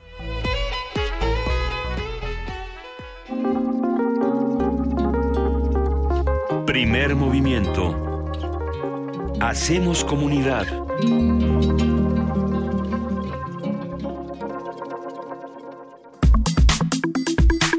Nota Nacional. En México, la educación ha estado determinada por distintos asuntos alejados del desarrollo académico y cognitivo del alumnado. La corrupción que ha permeado el sector ha provocado que la mejora en la educación pierda importancia ante los intereses de particulares y, en consecuencia, el progreso de las escuelas en todos los ámbitos se deje a un lado. De acuerdo con un estudio del Instituto de Investigaciones sobre la Universidad y la Educación, ISOE, de la UNAM, 10 millones de estudiantes no concluyen la primaria, 16.4 millones no terminan la secundaria y solo 3 de cada 10 mexicanos de entre 19 y 23 años tienen acceso a la educación superior. Para 2016, en calidad de educación, México se ubicó en el lugar 102 de 122 países. Los resultados del examen PISA lo colocaron en los, sitios, en los sitios 53 en matemáticas, 55 en ciencia y 52 en lectura, en una evaluación que incluyó a 65 países. Para discutir y reflexionar acerca de los distintos desafíos que enfrenta la educación en México, el Colegio Nacional organizó los Diálogos por la Educación, en los que junto con científicos y humanistas se habló de los problemas más urgentes que deben atenderse actualmente en la educación nacional. Y para hablar de lo que sucedió con estos diálogos, conversaremos con Luis Fernando Lara, doctor en Lingüística y Literatura Hispánicas por el Colegio de México y miembro del Colegio Nacional desde 2007. Buenos días, Luis Fernando Lara, gracias por estar con nosotros. ¿Qué tal? Buenos días, muchas gracias por llamarme. Cuéntanos qué pasó en estos diálogos con la educación, a por la educación a qué llegaron. Bueno, eh, fueron tres sesiones, una primera sesión a cargo del secretario de Educación, que nos dio una explicación bastante razonable de lo que están buscando en términos ahora de contenido de la educación. Después hubo una sesión dedicada a la enseñanza de las ciencias con el doctor Ranulfo Romo y el, y el doctor Urrutia Fukugauchi y una última que a cargo mío eh, con eh, eh, eh, Celia Agüero de la UNAM y Margarita Zorrilla del Instituto de Evaluación sobre lengua y educación. En el caso nuestro, pues a mí, yo creo que como a todos, lo que me preocupa mucho es el contenido de la reforma educativa. Entonces, y sobre todo en relación con la lengua materna, ¿no? Y cuando digo lengua materna, pues me refiero al español y a las lenguas indígenas. Entonces, eh, lo, lo que yo trataba de mostrar era la necesidad de que se conciba la enseñanza del español como transversal a todo el horario escolar, porque cuando se enseña biología o se enseña matemáticas, se enseña hablando. Y entonces durante todo el momento de la escuela se habla, se escribe, se lee, y eh, en vez de reducir el español a una clasecita de ortografía y gramática, ¿no? Eh, y luego lo mismo respecto de las lenguas indígenas, que nunca se ha puesto realmente en práctica la educación bilingüe bicultural, en la cual la lengua indígena se utilice a lo largo de todos los ciclos escolares hasta la educación media superior, ¿no? Mientras eso no se haga, pues nuestras lenguas indígenas se ven constantemente agredidas y puestas en segundo término, pues, lo, lo que las lleva a una muy lenta desaparición. Y los hablantes, porque cuando decimos lenguas indígenas se nos olvida que detrás están los hablantes. Exacto, claro, claro, exactamente. Y un niño, que es lo que sucede ahora, un niño indígena llega a la escuela primaria y en primer año más o menos le enseñan a escribir su lengua, pero en segundo año ya se les olvidó y todo lo demás es en español. Yo creo que eso produce un verdadero desorden en la personalidad de esos niños, ¿no? Porque pues la lengua es, como decía Heidegger, la casa del ser.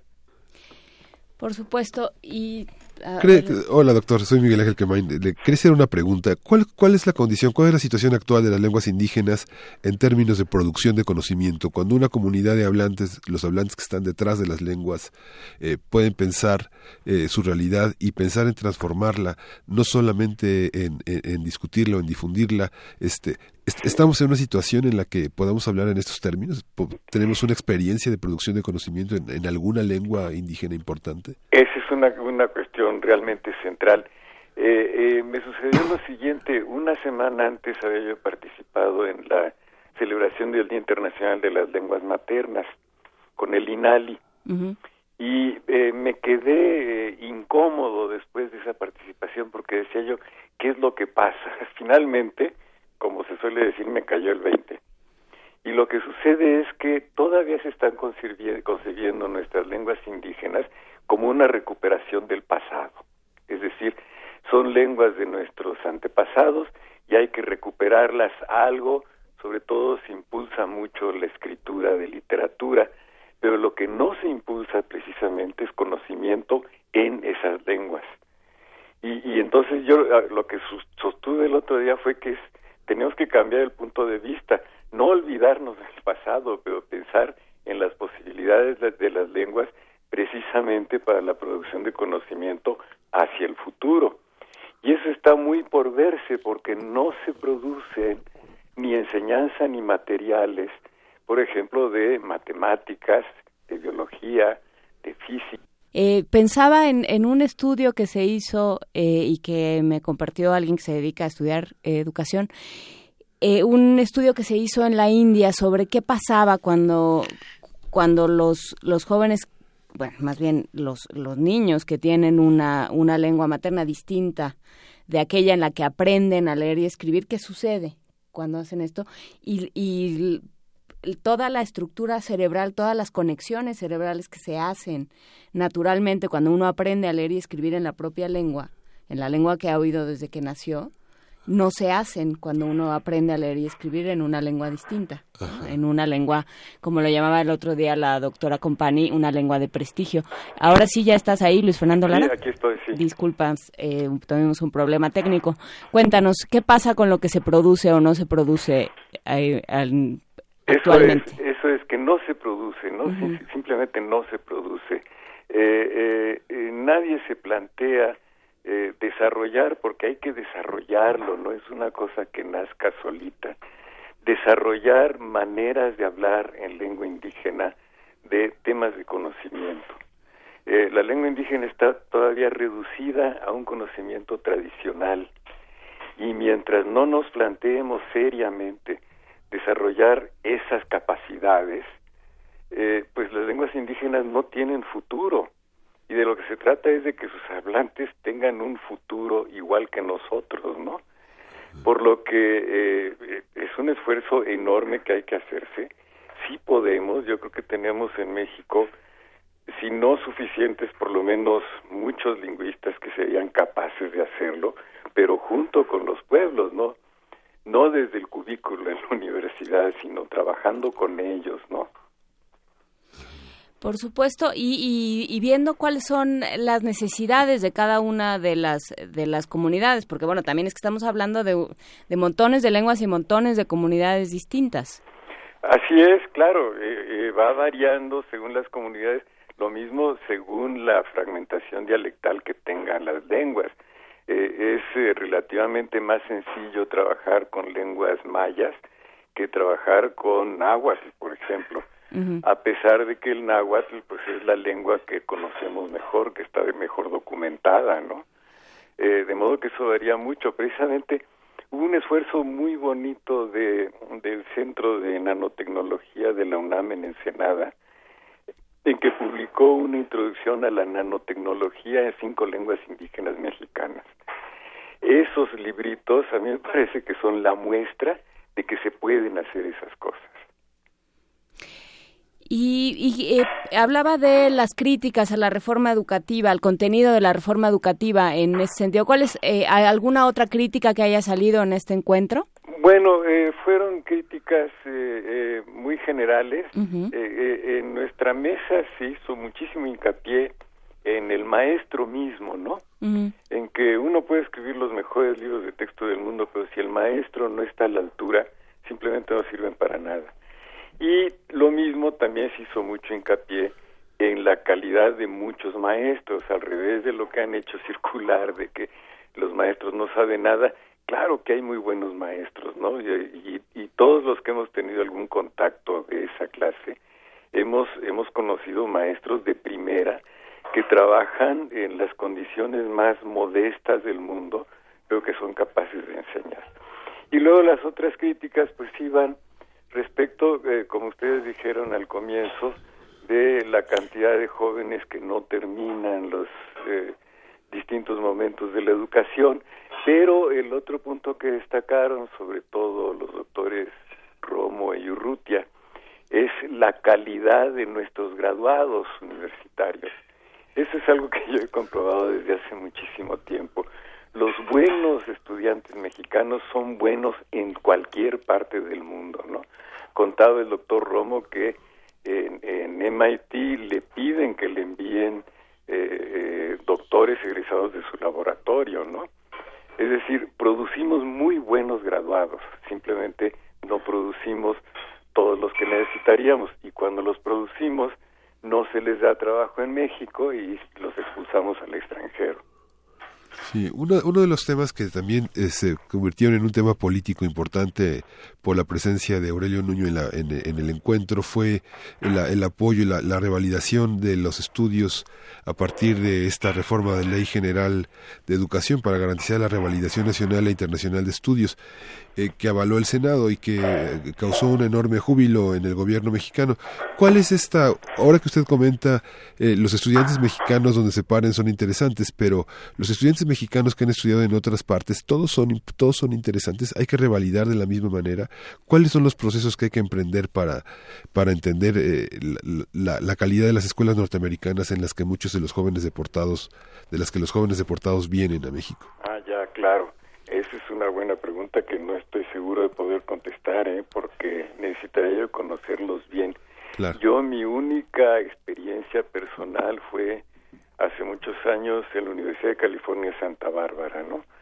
Y ahí me di cuenta cómo en, lo que los norteamericanos llaman undergraduates, que viene siendo licenciatura. entre sí, más es una licenciatura pero más bajita, ¿no? Porque yo creo que nuestros licenciados mexicanos en realidad ya vienen correspondiendo al, al máster norteamericano. En Estados Unidos no lo quieren reconocer, pero es así. Es, es como una prepota de nuevo. Exactamente. Eh, entonces, estos estudiantes de undergraduate en general eran estudiantes con, por ejemplo, muchas dificultades para leer y muchas dificultades para escribir un, un trabajo en inglés. Eh, eh, yo estaba muy sorprendido porque no, no me lo imaginaba, ¿no?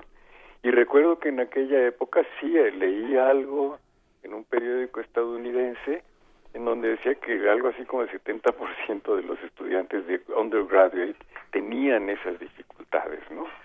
Aquí en México no creo que sea tan grave, eso lo tendrían que medir, pero lo que sucede es que luego viene una especie de salto que dan los estudiantes mexicanos. Y una vez que están en la universidad y que se ponen a estudiar, se vuelven gente muy buena, ¿no? De modo que ¿Qué hacer con los que vengan de los Estados Unidos? Pues probablemente eh, tengan que examinar qué tanto saben considerando la mala calidad de la educación norteamericana. Sí. que además, bueno, están en, todo, en, el frenético, la frenética organización de las revalidaciones de estudios, de, la, de las equivalencias, porque a nadie se le había ocurrido y de pronto nos, nos cayó a todos de sorpresa. Sí, por supuesto. Eh, eh, yo no sabría en ese caso qué hacer, nunca, nunca me he metido en eso, ¿no? Pero pues esperemos que aquí los del eh, Instituto de Evaluación y los de Ceneval se les ocurra cómo, ¿no? Pues en esas están. Y hablando de la presencia también de, de del secretario Nuño, eh, ¿qué, ¿qué, propone? Porque en México tenemos grandes eh, y teóricos de la educación, ¿no, Nuño? Pero sí, este, no es el ejemplo, sino muchos otros, el doctor González Casanova, muchos, y es el lugar al que vienen de toda América Latina a estudiar eh, teoría de la educación. ¿Cuál es esta nueva aproximación a la educación que plantea la Secretaría de Educación? Eh, yo creo que en ese punto no hay un plan, bueno, ese día no, no hay un, un planteamiento eh, perfectamente aclarado, ¿no? Más bien de lo que se trataba era de decir que la educación depende mucho de la interacción entre el maestro y, los alumnos, eh, es decir, una, una cuestión más comunicativa. En términos de la, de la enseñanza de la lengua, pues sí es el paso de aquello que entró con Echeverría, que fue la, lingüística estructural, a ahora una, una, una, educación en la comunicación, ¿no? Pero realmente yo no recuerdo que haya habido una definición exacta de la que nos pudiéramos agarrar.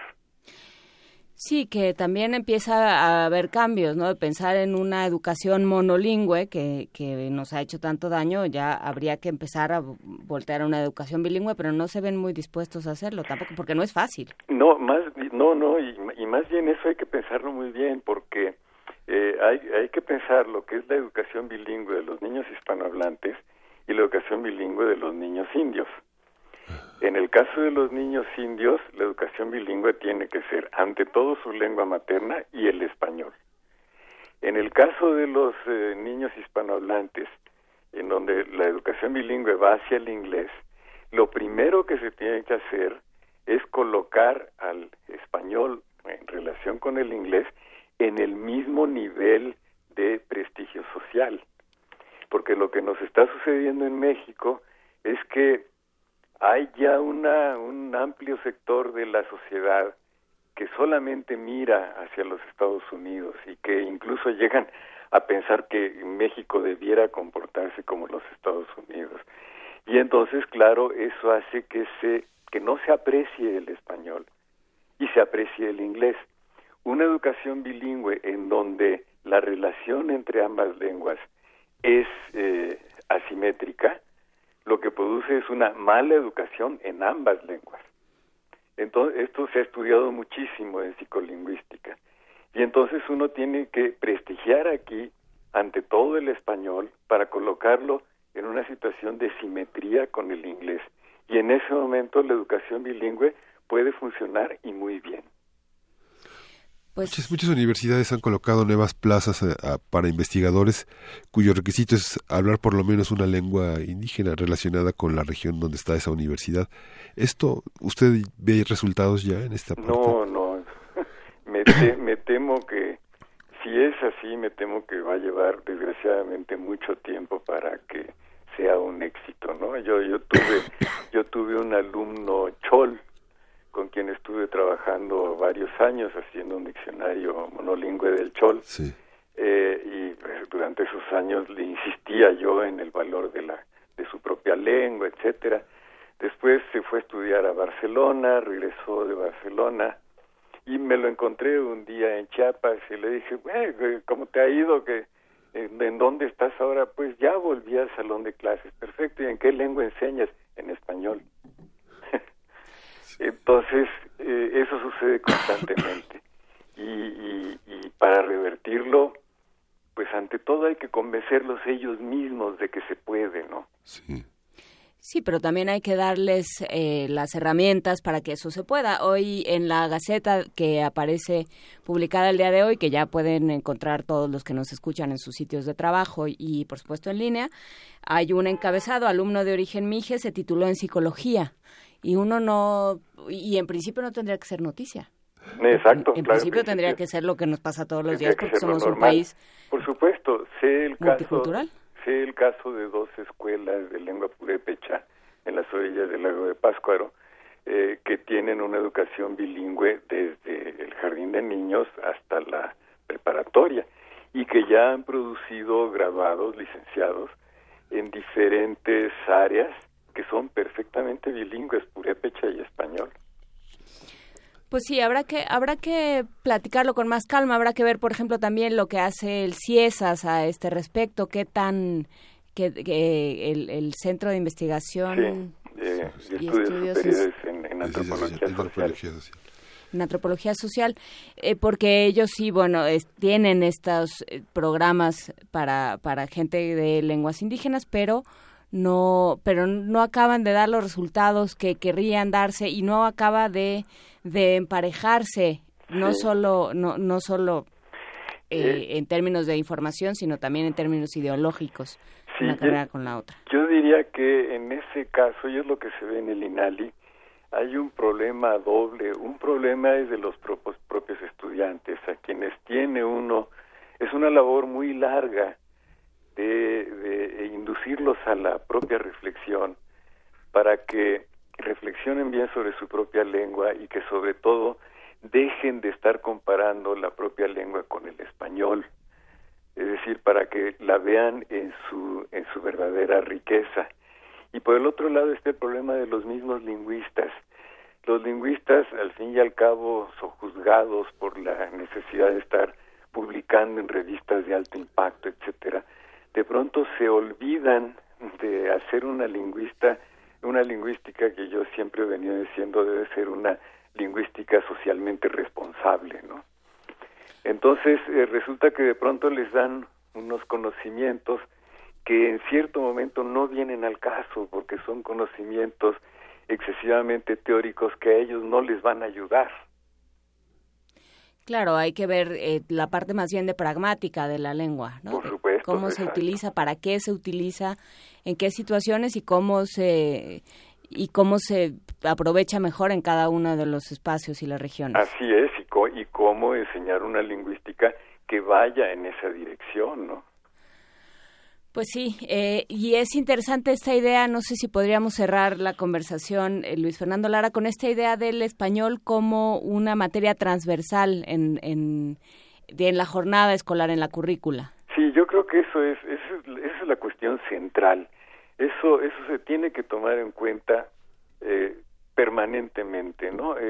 Eh, por ejemplo, en escuelas, en escuelas indígenas resulta que a los niños les prohíben hablar su propia lengua en el recreo. Eso no puede ser, ¿no? Entonces el español está en la escuela lengua materna esté en la escuela y es la que se debe usar para todo. En el momento en que se esté enseñando, por ejemplo, eh, civismo, pues eh, hacer una serie de comentarios a propósito de las palabras eh, de, con significado jurídico, de la manera de construir una oración, etcétera, ¿no? Y eso hacerlo absolutamente en todas, en todo el horario escolar. Eso, para mí eso es central. Pues muchísimas gracias, lo, seguiremos platicando. Gracias Luis Fernando Lara, miembro del Colegio Nacional, por platicar con nosotros sobre estas eh, jornadas sobre educación que se organizaron precisamente en el querido Colegio Nacional. Muchas gracias y saludos a todos por allá. Al contrario, muchas gracias a ustedes. Hasta luego, doctor. Hasta luego, buen día. Primer movimiento.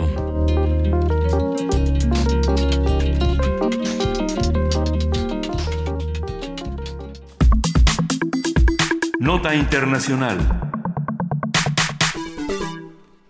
El pasado miércoles la Cámara de los Lores introdujo una enmienda en la ley del Brexit con la que el gobierno de la primera ministra británica Theresa May pretende dar inicio a la salida de su país de la Unión Europea.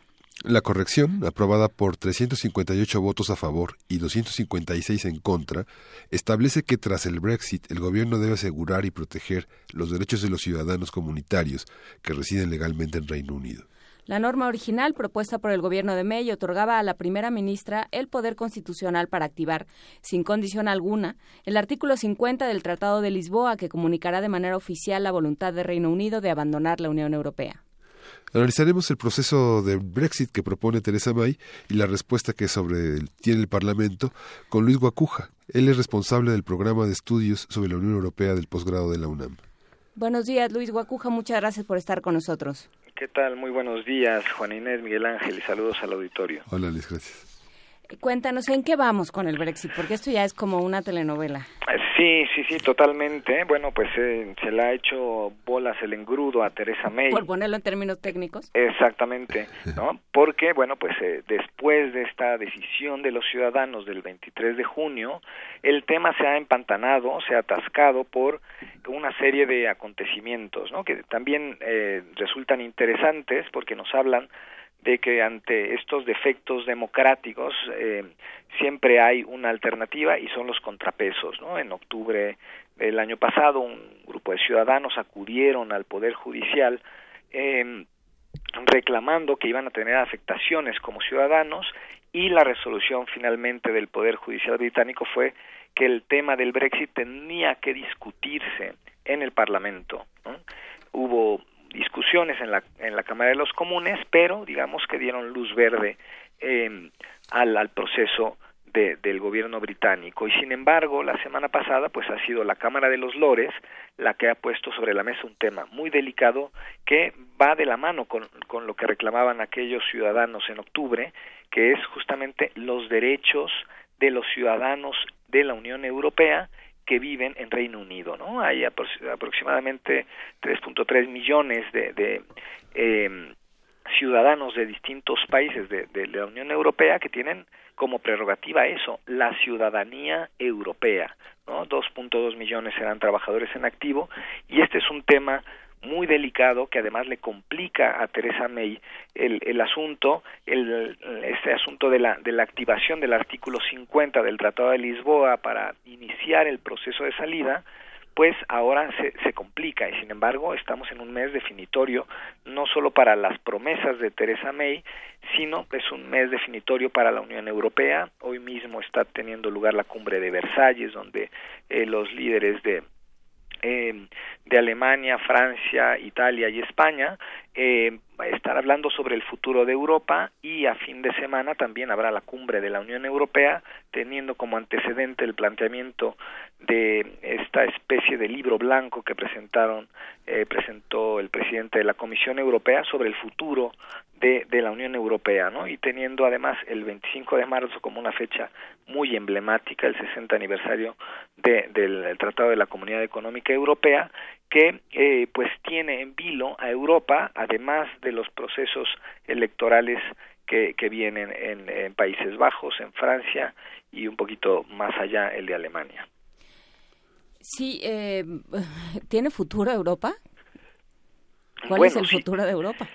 Sí, sí tiene futuro, no, no sabemos cuál exactamente. El propio libro blanco que presentó eh, Jean-Claude Juncker, el presidente de la Comisión Europea, eh, establece cinco escenarios. Esto ya lo habíamos visto hace diez años, ¿eh? cuando se planteó tener un tratado constitucional, mal llamado Constitución Europea, eh, donde muchos países eh, tuvieron reticencias, ¿no? empezando por Reino Unido, por cierto, y algunos otros como República Checa, Polonia, Irlanda, y eh, ese proceso atascó lo que hoy conocemos como Tratado de Lisboa, es un poquito eh, pues el resultado de aquello, pero que tuvo que llegar alguien a hacer una disección eh, muy sutil eh, y esa persona es Angela Merkel, que tuvo la virtud de, de destrabar aquel proceso justamente eh, con una fecha emblemática que entonces era también el entonces el 50 aniversario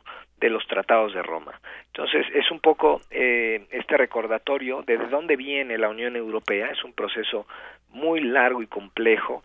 Y esto es eh, tratar de recordar a los europeos y al mundo en general las virtudes de Europa. Y sin embargo aquí está uno de los defectos de la propia Unión Europea y una de las eh, de los errores de dar por hecho muchas cosas y creo que ese es un un problema que tenemos en, en distintas latitudes dar por hecho que todo está bien dar por hecho que todo el mundo conoce las virtudes y reconoce las virtudes, por ejemplo, de la democracia. ¿no? Y en el caso de la Unión Europea dieron por hecho que los británicos eh, pues entendían que era la Unión Europea y estaban conscientes de los derechos que como ciudadanos habían adquirido en este proceso. Es el debate que ahora ha puesto sobre la mesa la Cámara de los Lores, el tema de los derechos ciudadanos, algo que van a perder paradójicamente aquellos ciudadanos que votaron por salir de la Unión Europea. A ver, ¿cómo, ¿cómo es esto de los derechos ciudadanos? Sí, eh, el, eh, la Unión Europea está compuesta hasta el día de hoy por 28 países y los nacionales de todos estos 28 países, solo por tener la nacionalidad uh -huh. de cualquiera de ellos, adquieren la ciudadanía europea. ¿no? Uh -huh. De manera simbólica podemos decir todos tienen un pasaporte europeo. Aparte de su pasaporte nacional, tienen un pasaporte europeo. Y tienen una serie de prerrogativas como ciudadanos europeos no solo en el tema administrativo que podemos decir bueno derecho a dirigirse a las instituciones europeas a pedir información pero también derecho a circular libremente por los países de la Unión Europea a trabajar en los países de la Unión Europea a prestar servicios, a recibir los beneficios de la seguridad social estando en otro país distinto al que son originarios. Son una serie de prerrogativas, estas eh, todo esto que también posibilita lo que se ha llamado el, el mercado interior europeo y que es parte de lo que eh, desafortunadamente eh, los ciudadanos británicos perderán eh, muy probablemente cuando menos se verá disminuidos estos derechos al salir el Reino Unido de la Unión Europea. Sí, que fue de las tantas cosas que podría uno pensar que no midieron. Exactamente, sí, sí, sí. Eh, digamos, es un proceso que no hay que, digamos, acusar al proceso democrático de un referéndum, uh -huh. pero sí hay que acusar de, de, un defecto en quien convocó, cómo convocó, ¿no? Y pues que los europeos, la Unión Europea tampoco hizo una campaña de defensa, ¿no? Y ahí está el tema. Damos por hecho que todo mundo sabe de esto, damos por hecho que la gente valora la democracia. Bueno, estamos viendo en distintas partes del mundo que, que la realidad es otra. ¿no? Y si no defendemos lo que se ha conseguido durante muchos años, particularmente eh, el tema europeo después de dos guerras mundiales, en fin, una serie de acontecimientos eh, trágicos que los llevó a construir justamente este edificio, ¿no? Eh, con una serie de derechos, con una serie de, de, prerrogativas, con una serie de protecciones hacia los ciudadanos y eh, y que a lo mejor algunas generaciones son más conscientes de ello, pero otras no, pues ya nacieron, vivieron, crecieron con, con esto ¿no? eh, delante de ellos y también con el desencanto eh, que se agudizó después de la crisis económica que inició en 2008. Y Luis, ¿cuál, cuál cree que serían los eh, puntos más equidistantes entre los logros de la democracia europea en, el conjunto y los de la británica? ¿Cree que hay una visión de superioridad por parte de los británicos en el sentido en el que en Inglaterra se puede vivir mejor y con más libertades que en Europa?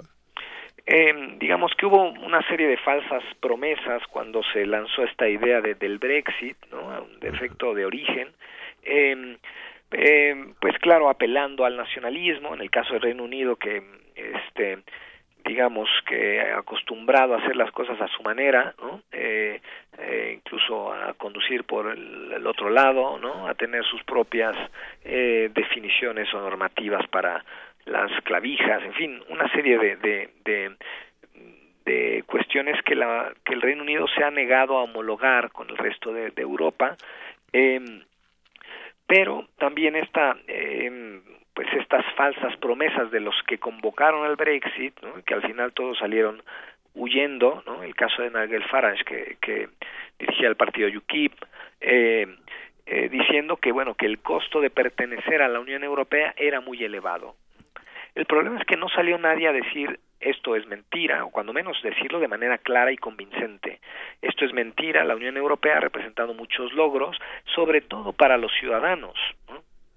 Este, este tema que, claro, se empaña con los temas de migración, vulnerabilidad, de, terrorismo, en fin, que es muy fácil ¿no? apuntalar un discurso nacionalista, eh, eh, no necesariamente de superioridad, pero decir estamos mejor fuera que dentro, ¿no? Bueno, ahora los ciudadanos se darán cuenta que eso es otra más de las mentiras de quienes convocaron esta idea de, que el Reino Unido saliera de la Unión Europea.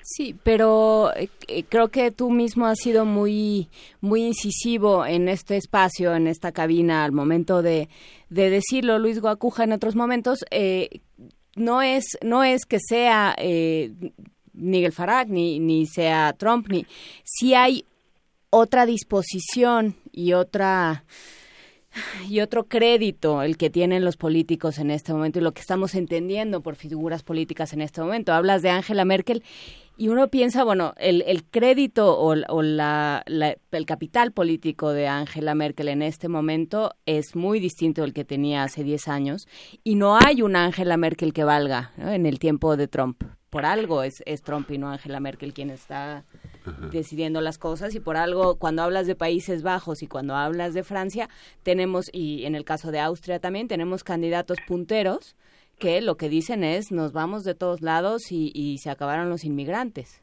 Sí, claro, sí, porque ha habido una, una distracción, digamos, eh, y un descuido y una irresponsabilidad también de los de los líderes o no eh, no solo hay una ausencia de liderazgo sino que los pocos líderes que están por ahí eh, pues no han hecho las cosas bien no tenemos ahí a Hungría levantando un, un muro este eh, frente de, de, Serbia que es el candidato para ingresar a la Unión Europea eh, eh, y, y pareciera que que no pasa nada en Europa, ¿no? O sea, eh, la Unión Europea ha extraviado sus valores y esto ha agudizado el desencanto, ¿no? Si le sumamos crisis económica, crisis de refugiados, crisis de valores, bueno, pues entonces el, el descrédito de, del proyecto comunitario europeo eh, pues se agudiza y es más fácil vender la idea del Brexit o, la idea de, de Wenders en, en, en, en Países Bajos o de Marine Le Pen en, en Francia, ¿no? O sea, el éxito de los partidos eurófobos eh, xenófobos, pues está ahí, al lado de otros, otras expresiones como Podemos en España o Cinco Estela en Italia, que, que son diferentes, pero que al mismo tiempo recogen la indignación que los partidos tradicionales no están recogiendo. Los líderes políticos eh, están muy distraídos, muy eh, eh, pues eh, han claudicado justamente en la defensa de los derechos de los ciudadanos y el desencanto, por supuesto, de los temas de corrupción, de los malos manejos económicos, en fin, que claro que eh, eh, hace que los, los ciudadanos se distancien de los políticos en general o de las fórmulas políticas tradicionales. Sí, y bueno, frente a esto, ¿hay alguna voz, hay algún contrapeso que pueda eh, digo, el, Brexit es inevitable, eh, y, y, bueno, se tendrá que buscar que aquello sea lo más suave posible y lo más suave posible para el resto de Europa, pero hay contrapesos en el, en el resto de Europa que puedan apuntar hacia una discusión que recupere aquello que se hizo con Schengen o, o ya está, está todo perdido. No, yo creo que yo creo que hay y tal vez esta oportunidad de que nos da el mes de marzo y este eh, este próximo aniversario de, del del Tratado de Roma, que es este recordatorio a, Europa de dónde viene, eh, tendría que ser eh, pues un, buen motivo, ¿no? Eh, la ausencia de liderazgos está ahí. Y, y, no se ve. Lo que pasa en Francia es un ejemplo claro también, ¿no? Y la amenaza eh, en el tema electoral eh, eh, tendría que salir, tendría que haber unos esfuerzos eh, creadores, una, mucho más creatividad eh, y mucho más responsabilidad política. Esto es de lo que ha carecido Europa, particularmente la Unión Europea en los últimos años, y yo esperaría que, que sí surgiera alguna eh, pues unidad un poquito más sólida después de esta crisis. No es no es la única no es la última. Hay quien dice la Unión Europea se ha construido después de las crisis. Sí pero esta es una eh, que se dé un momento muy peculiar eh, muy peligrosa. Yo hago votos porque los líderes europeos realmente no solo los que hoy están reunidos en Versalles, sino eh, en general los 28, ¿no? incluido el Reino Unido, porque no saldrá de la Unión Europea hasta que no salga de pleno derecho, pues eh, apunten a ese proyecto que es mucho más que económico, es un proyecto político, es un proyecto social, un proyecto que ha tenido al, al, al, ciudadano en el centro y que esta parte se ha, se ha perdido. ¿no? Entonces, eh, yo hago votos por eso, porque la Unión Europea pues eh, siga construyendo un camino, eh, pero que este momento de reflexión realmente lo sea de manera seria y que eh, la apuesta sea mucho más ambiciosa de lo que ha sido en las últimas décadas, en los últimos años. En las visiones sociales, ¿cuáles serían los puntos más visibles de una Unión Europea que viniera de la base social, aunque fuera diversa y en distintas lenguas de la Unión? Eh, eh, bueno, yo, yo creo que justamente, eh, y ahí está la, la apuesta, por ejemplo, eh, el, Eurostat, esta oficina de estadísticas de, de, Europa, eh, tiene datos muy, muy reveladores de lo que, eh, por ejemplo, invierten los países. Eh, en temas sociales, ¿no? El, el, Francia es uno de los países que más invierte, ¿no? Casi el 8% del PIB en programas sociales, en fin. Eh, el, la misma crisis económica ha hecho que los políticos abandonen la protección social y se decanten por otros esquemas o que eh, castiguen el tema de la migración, lo cual es un grave error. Ha habido una muy mala gestión de lo que significa el fenómeno migratorio y el fenómeno de, del refugio en, en Europa y, y por otro lado, eh, sin descuidar eh, eh, los, los valores democráticos.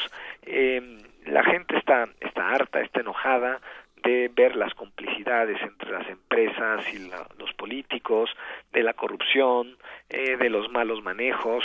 Esto es lo que tiene irritada a, a la gente, ¿no? Donde eh, no hay eh, no hay una respuesta a nuestras demandas como ciudadanos y prefiero votar a, un partido nuevo pero que eh, levanta la voz ante eh, las medidas de austeridad de la Unión Europea o ante los temas de corrupción como el caso del movimiento Cinco Stella en, en Italia no que dice aquí el requisito para ingresar al movimiento Cinco Stella es no haber sido político ni haber tenido nada que ver con con ningún partido político y al mismo tiempo no tener ninguna relación o ninguna implicación con algún proceso judicial. ¿no?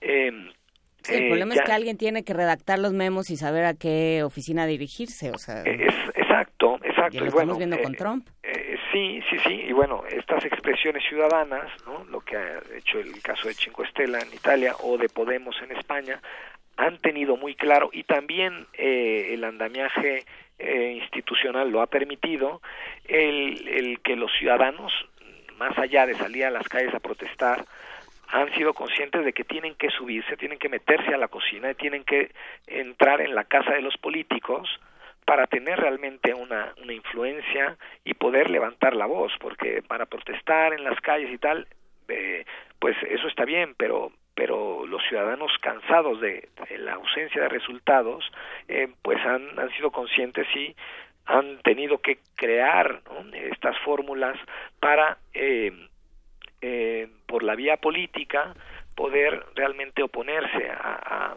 a, pues digamos a los políticos tradicionales eh, eh, que toman las decisiones ¿no? Pues habrá que, seguir platicando, habrá que seguir viendo qué, sucede con esto, con esta idea del político tradicional, porque los políticos no tradicionales también están resultando con sus asigunes, pero, pero es un gran tema y es, yo creo que es un momento interesante para, para verlo, aunque aunque de pronto nos dé un poco de susto. Muchas gracias, Luis Guacuja, por platicar con nosotros. De nada, gracias a ustedes. Y bueno, este, este mes sin duda es definitorio para el futuro de, Europa. Hasta luego, Luis. Muchas gracias. Gracias, hasta luego. Vamos a una nota de la UNAM. El rector visitó el campus Morelos de la UNAM con motivo del cuarto informe de actividades del actual director del Instituto de Energías Renovables. Pero bueno, la nota se las va a explicar mejor Jorge Díaz, nuestro compañero. El rector de la UNAM, doctor Enrique Graue, asistió al informe de cuatro años de actividades en el Instituto de Energías Renovables en Temisco, Estado de Morelos, donde escuchó que los proyectos financiados por el CONACIT y propuestos por la universidad se incrementaron de 22 a 34 trabajos de los investigadores del IER el rector Graue afirmó que las buenas cuentas que se entregan durante los cuatro años son una referencia nacional del propósito de la UNAM por utilizar energía solar en todas las actividades de la sociedad mexicana. En investigación pues hemos ido creciendo, el 95% de los académicos están en el SNI, 45% de ellos en, en el nivel 3, felicidades por esto. Ha habido un incremento en las publicaciones, se rebasó el límite de dos que se había plantado para el 2015 pero pues todavía hay mucho nicho por crecer ahí por delante. Aún así, todavía seguimos por debajo del nivel del promedio general de los institutos, así que ahí hay un territorio por, por, por mejorar. 332 artículos en cuatro años, me parece una muy buena producción por parte del instituto, felicidades por ello, producidos por los 72 académicos que lo integran. La segunda generación ya formándose, también me parece muy bien, y tenemos 464 estudiantes ya en, esta, en las distintas generaciones egresados o presentes. Lo que bien decía el señor coordinador de mejorar las condiciones educativas es algo que indudablemente en los 8.200 metros tendremos que hacer. Acompañado por miembros de la Junta de Gobierno, directores de facultades, representantes del CONACIT, el rector de la UNAM recorrió el laboratorio de edificaciones sustentables donde se analiza el desempeño térmico de los envolventes de las construcciones para mejorar las condiciones de confort, a fin de que no se utilice el aire acondicionado o se reduzca su desempeño. El director del Instituto de Energías Renovables de la UNAM, el doctor Antonio del Río Portilla, dijo que en promedio cada año se obtienen cuatro patentes que pasan a ser propiedad de la institución. Se refirió a la necesidad de vinculación con las empresas y los gobiernos de los tres niveles para asesorar y explicar lo que representa el ahorro de energía mediante la técnica eólica, oceanográfica y todas aquellas que ayuden a no generar más CO2 que contamine el aire que respiramos. Estamos dando cursos de sistemas fotovoltaicos, de redacción de patentes, tenemos sistemas fotovoltaicos que estamos dando a varias empresas, tenemos servicios externos para instituciones gubernamentales, colaboraciones con las entidades de la UNAM. Un compromiso que yo había establecido y que sigo manteniendo con el secretario administrativo es de que no íbamos a cobrar estas asesorías con el objetivo de promover que nuestras entidades académicas generen su energía. Y mandamos a nuestros especialistas a diferentes lugares, en Chamela, por ejemplo, en la coordinación y a cualquier otro lugar donde nos pidan asesoría, nosotros vamos a mandar a nuestros expertos para analizar este. Asimismo, informó que pronto se recibirá en comodato por parte del gobierno de Morelos de 8.200 metros cuadrados para que el instituto construya más aulas para los jóvenes que buscan la licenciatura en energías renovables y que en la actualidad cuenta con 464 alumnos. Pero dijo que esta carrera no debe ser exclusiva de la UNAM e invitó a todas las instituciones de educación superior para abrir espacios donde se imparta la licenciatura. El instituto encabeza el comité directivo del Consejo Mexicano de Investigación de Energía Solar, en el que participan 85 instituciones de todo el país para generar una cultura de la innovación de la energía solar. Ejemplo de esta dinámica fue la decisión de otorgar estímulos fiscales a empresas dedicadas al turismo principalmente para ubicar paneles solares y utilizar para calentar el agua de sus albercas y la que utilizan los huéspedes. Por último, el doctor del Río Portilla lamentó que de los 72 académicos e investigadores del Instituto de Energías Renovables, la mayoría son varones y que se necesitan más mujeres en estas actividades porque se busca la equidad de género para hacer más limpio al país en materia ecológica y tecnológica. Para Radio UNAM, Jorge Díaz González.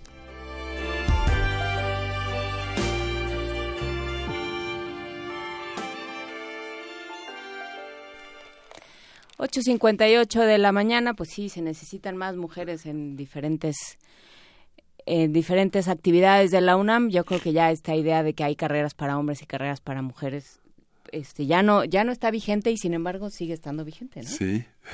Las mujeres este, estudian trabajo social y yo tenía un compañerito que se fue a pedagogía. Estábamos en letras hispánicas, se fue a pedagogía y todos lo mirábamos con, con extrañeza porque porque sí, solo para mujeres. Pero no, todas las carreras son para todos y las mujeres tienen que tener espacios cada vez más abiertos dentro de las profesiones. Pero bueno, eso lo platicaremos más adelante, como el papel de los ciudadanos, como un montón de cosas. Quédense para la tercera hora de primer movimiento. Vamos a un corte. Primer movimiento. Hacemos comunidad.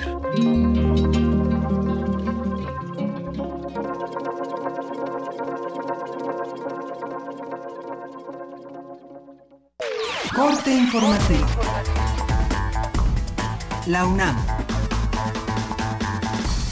En una visita de trabajo a las instalaciones de UNAM en Temixco, Morelos, el rector Enrique Grague acudió al informe de labores del director del Instituto de Energías Renovables, Jesús Antonio del Río Portilla, visitó el laboratorio conjunto de pruebas de sistemas y dispositivos solares y arquitectónicos, donde se llevan a cabo investigación básica y aplicada y se brindan servicios externos a la academia y la industria. Yo creo que son cuatro años de buenas cuentas.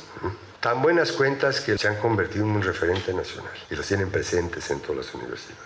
Ocho patentes otorgadas y 25 productos registrados es también un buen logro de estos cuatro años. Y en cuanto al compromiso que se establecieron de ser sustentables, crecieron casi a 21 mil metros cuadrados de construcción y a pesar de haber crecido de 15 mil a 21 mil, disminuyó un 15% la producción de energía, me parece que aunque aumentó, sigue siendo algo que podemos seguir mejorando y que indudablemente es un logro de esta administración.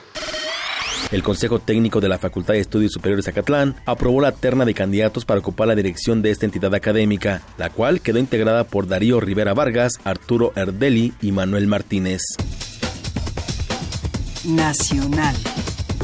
Con base en una encuesta del periódico El Universal, Morena es el partido con mayor preferencia para las elecciones a jefe de gobierno de 2018 con el 20.1%. El PRD está en segundo lugar con 12.4%, mientras que el PAN y el PRI cuentan con el 8. y 4.9% respectivamente. Miguel Ángel Mancera, jefe de gobierno de la Ciudad de México, señaló que Estados Unidos está en su derecho de hacer lo que quiera con su frontera, por lo que espera que el muro sirva para cesar el tráfico de armas a México. Economía y finanzas. Pemex y la empresa australiana BHP Billiton firmaron la primera asociación para desarrollar los recursos petroleros en México dentro del campo Trión, en aguas profundas del Golfo, donde el gobierno espera una inversión de 11 mil millones de dólares durante 50 años. Habla José Antonio González Anaya, director general de Pemex. Este es nuestro primer farm out en exploración y producción en aguas profundas y marca el arranque de una nueva manera de operar en Trión, Pemex compartirá riesgos, inversiones, tecnología y conocimiento como lo hacen el resto de las empresas petroleras en el mundo. Esta alianza fortalece a petróleos mexicanos. Internacional. El vicepresidente de Estados Unidos, Mike Pence, desestimó las comparaciones con Hillary Clinton al darse a conocer que cuando era gobernador de Indiana usó un correo electrónico privado para asuntos públicos. No hay comparación entre las prácticas de Hillary Clinton de tener un servidor privado, el mal manejo de información clasificada, la destrucción de correos cuando fueron solicitados por el Congreso y oficiales. Nosotros hemos cumplido totalmente con las leyes de Indiana. El presidente de Venezuela, Nicolás Maduro, se reunió con sus homólogos de Cuba, Bolivia y Nicaragua para hacer un homenaje al exmandatario Hugo Chávez a cuatro años de su muerte. Esta cumbre hoy la estamos conmemorando o, realizando a los cuatro años de la partida física del comandante Hugo Chávez. Sin lugar a dudas fue un golpe muy duro para los movimientos progresistas, revolucionarios de América Latina, del Caribe y del mundo. Deportes. Luego de vencer a Santos dos goles a cero, Francisco Palencia, técnico de los Pumas de la UNAM, aseguró que a pesar de la victoria fue un partido complicado. Yo creo que fue un partido bien complicado. Ellos tuvieron muchas oportunidades de gol en el primer tiempo, no las concretaron, corregimos, afortunadamente pudimos corregir bien. Eh, luego ya emparejamos el partido y, y pudimos haberlo finiquitado antes. Para mí no son solamente tres puntos, cada partido es muy importante para mí. Ahora tenemos un, break de FIFA en, en, dos semanas y estos dos partidos que tenemos van vamos a jugar como todos, como si fuera una liguilla. Queremos llegar a ese break con manteniéndonos en zona de calificación.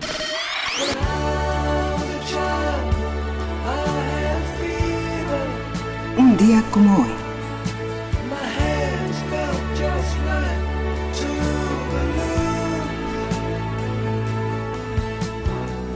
En 1946 nació el músico británico David Gilmour, guitarrista de la banda de rock Pink Floyd.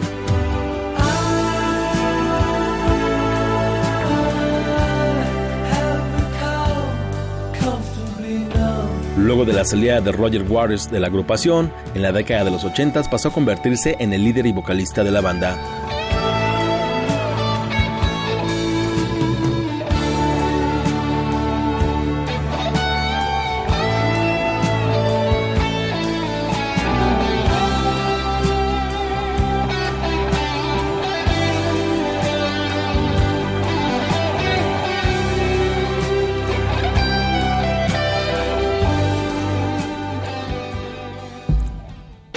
Escuchas XEUN Radio UNAM.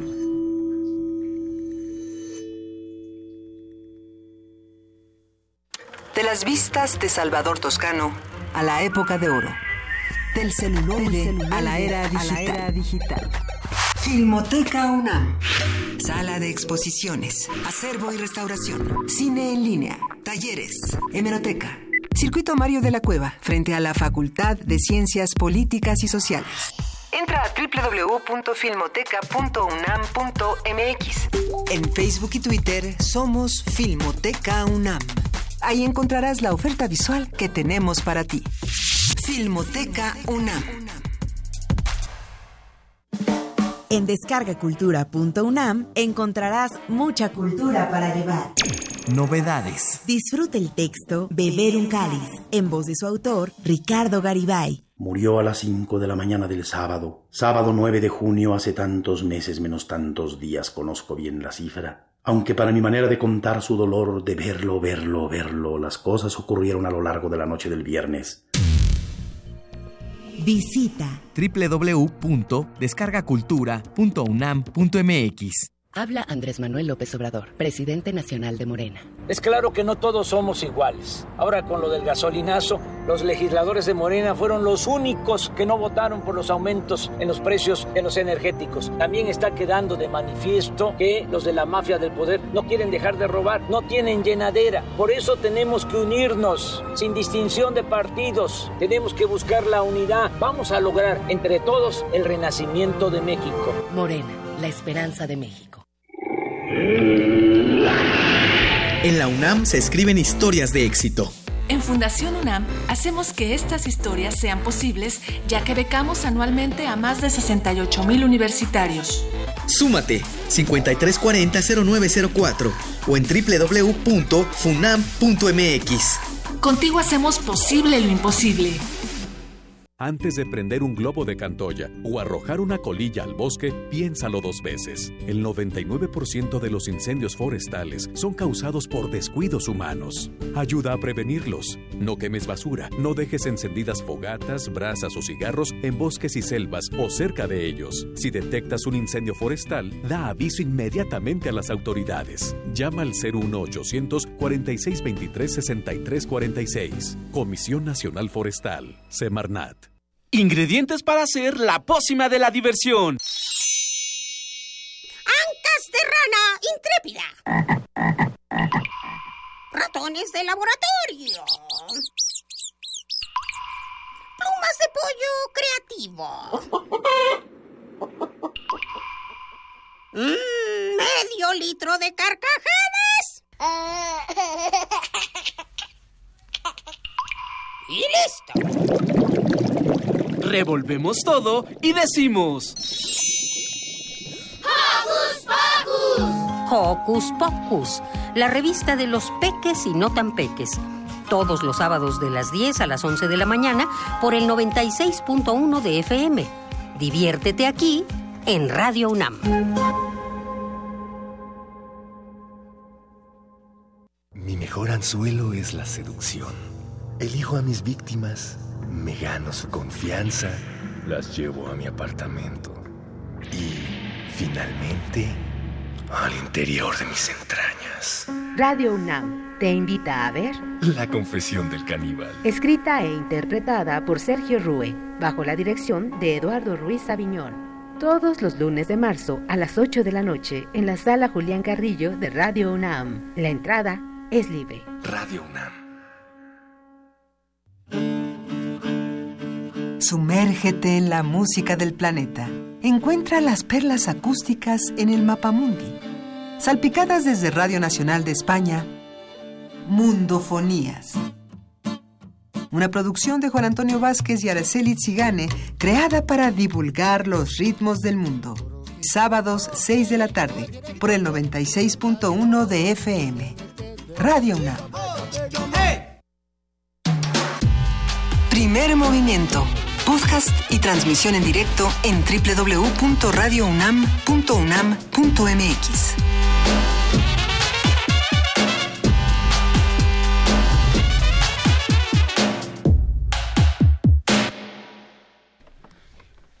Nueve de la mañana con nueve minutos, ya estamos de regreso en este lunes 6 de marzo y vamos a otra nota de la UNAM.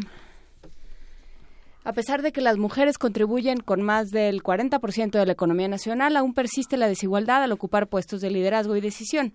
Nuestra compañera Virginia Sánchez amplía la información. Según datos del INEGI, las mujeres representan el 43.8% de las personas ocupadas que contribuyen a la economía nacional. Sin embargo, no se puede hablar de la misma participación femenina para ocupar puestos de liderazgo. Esta situación responde sobre todo a la percepción cultural que predomina sobre las actividades, tareas y ocupaciones que realizan las mujeres y los hombres.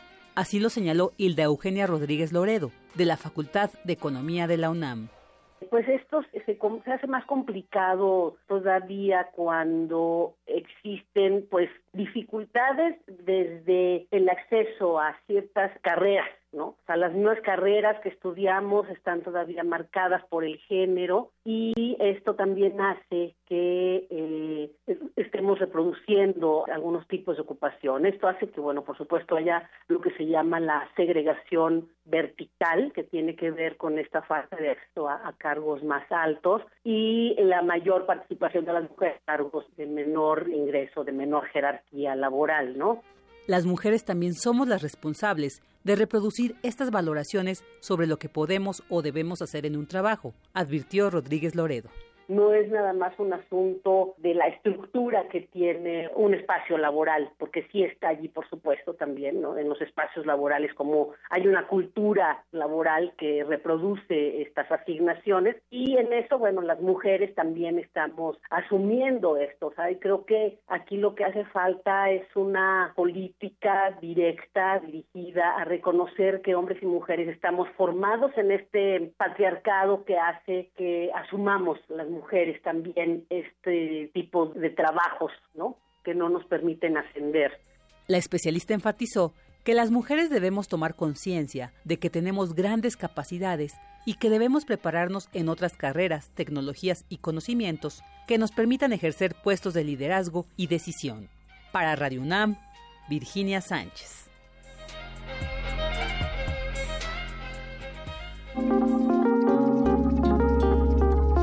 Primer movimiento. Hacemos comunidad.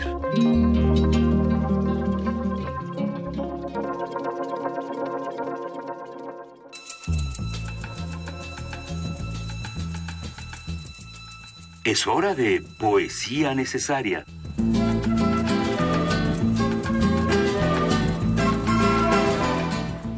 de la mañana con 12 minutos y es hora de poesía necesaria. Miguel Ángel Quemaino y me tocó a mí.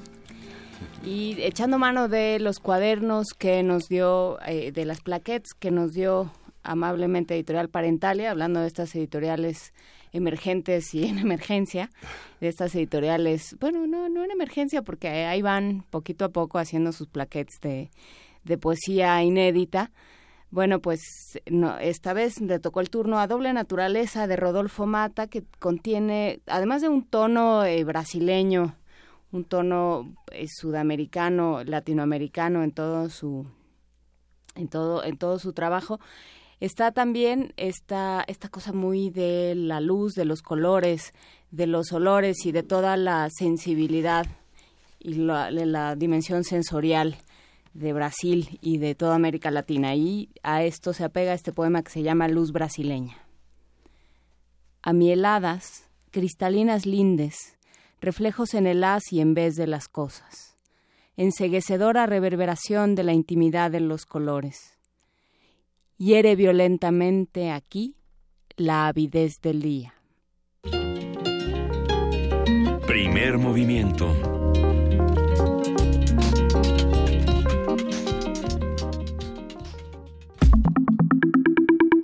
La mesa del día.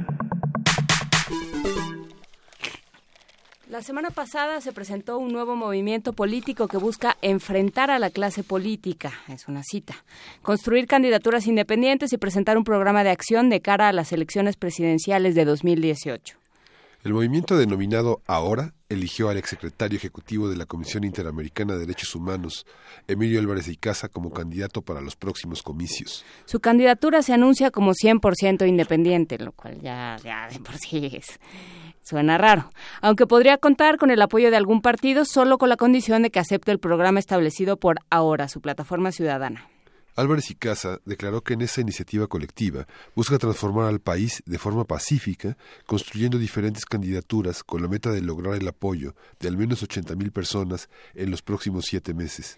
Al mismo tiempo que sucede esto, se empieza a perfilar ya de manera frenética el 2018. Peña Nieto nos advierte en el, en el aniversario 88 del PRI sobre los horrores de elegir a alguien de la oposición, que ya a estas alturas ya de eso de la oposición en este país ya quién sabe que sea. el PRD eh, se, se, desintegra también, creo que ya hay más candidatos presidenciales que, que, miembros del PRD. Y bueno, pues todo esto sucede, vamos a platicar sobre las diferentes formas en que puede darse la figura de las candidaturas independientes, el caldo de cultivo que, al que nos estamos enfrentando, eh, la el, el, advenimiento vertiginoso de este 2018 y todo lo que está pasando con la doctora Marta Singer. Ella es profesora de la Facultad de Ciencias Políticas y Sociales de la UNAM. Gracias, Marta Singer, por estar de vuelta con nosotros. ¿Qué tal? Muy buenos días. Qué gusto estar ahí. Bueno, eh, con ustedes saludando también al público, al auditorio. Claro que sí. Muchas gracias, Marta. Cuéntanos, ¿cómo estás viendo las cosas? Bueno, realmente es un panorama pues muy complejo el que se avecina para el 2018 y increíblemente pues está muy adelantado el proceso de destapes y de bueno ya preparándose todo el mundo para para eh, la elección pero eh, eh, todavía falta mucho por ver no realmente es es, es difícil hacer hoy eh, un pronóstico y acertar eh, porque eh, los movimientos en, en, en, la economía, porque eh, los conflictos sociales, porque las crisis de credibilidad van creciendo y, y, todavía es pronto para poder apostar por por eh, eh, siquiera una una quiniela, ¿no? Sí, no, no, apostar en este momento es, eh, es arriesgadísimo. Es, es, es, muy difícil, pero bueno, lo que sí estamos viendo, como bien señalaban ustedes en su en su eh, eh, comentario inicial y en la información que estaban dando al inicio, eh, todos los partidos están ya eh, reorganizando, re, eh, rearmando sus redes internas y decidiendo quiénes van a ser sus candidatos. Eh, bueno, en el PAN, pues eh, el conflicto todavía va a dar para para un ratito y, el PRI está también en momentos donde sus fuerzas políticas se están realineando esta esta llegada de Claudia Ruiz Macié a la Secretaría General y nos habla de un eh, momento donde eh, el, las fuerzas políticas eh, encabezadas por, eh, por, la, por, el grupo de poder encabezado por Emilio Fabio Beltrones también se está realineando y está ganando fuerza dentro del partido, digamos en una especie de contraposición a la fuerza peñista en el nombramiento de eh, su eh, candidato a la organización campesina uh -huh. en lugar de eh, quien originalmente se había pensado, ¿no? Murat, eh, eh, como bien señalas, el PRD, bueno, pues lo que estamos viendo es un, un, un, una salida de militantes importantes a cuentagotas, poco a poco, pero sí de manera ya muy generalizada, que se están yendo hacia Morena, eh, Morena que está reposicionando en el Estado de México y bueno, es probable que no lo gane, pero seguramente eh, eh, tendrá ahí una fuerza electoral importante. En fin, eh, lo que eh, sí es de llamar la atención es que hay mucho interés por parte de los, eh, digamos, ciudadanos independientes, cualquier cosa que eso signifique, sí. de lanzar eh, candidaturas por cuenta propia al margen de los partidos que cuentan con registro eh, digamos que yo distinguiría a estas nuevas eh, eh, fuerzas políticas que alzan la cabeza eh, como eso, como fuerzas políticas que están buscando participar sin eh, hacerlo a través de los partidos que cuentan con registro. Y, y eso es importante y eso es una señal que yo creo que valdría la pena que fuera tomada muy en cuenta en nuestro poder legislativo, el sistema electoral que tenemos impide eh, eh, que estos esfuerzos sociales eh, se transformen en partidos políticos serios. Eh, ¿Por qué? Eh, porque tienen que atravesar por un larguísimo proceso eh, de, eh, eh, de organización inicial para después formalizar su situación y esto es tan complejo y tan largo y además no se puede hacer todo, digamos, eh, no se puede buscar registro electoral todos los días, que estos esfuerzos se van diluyendo.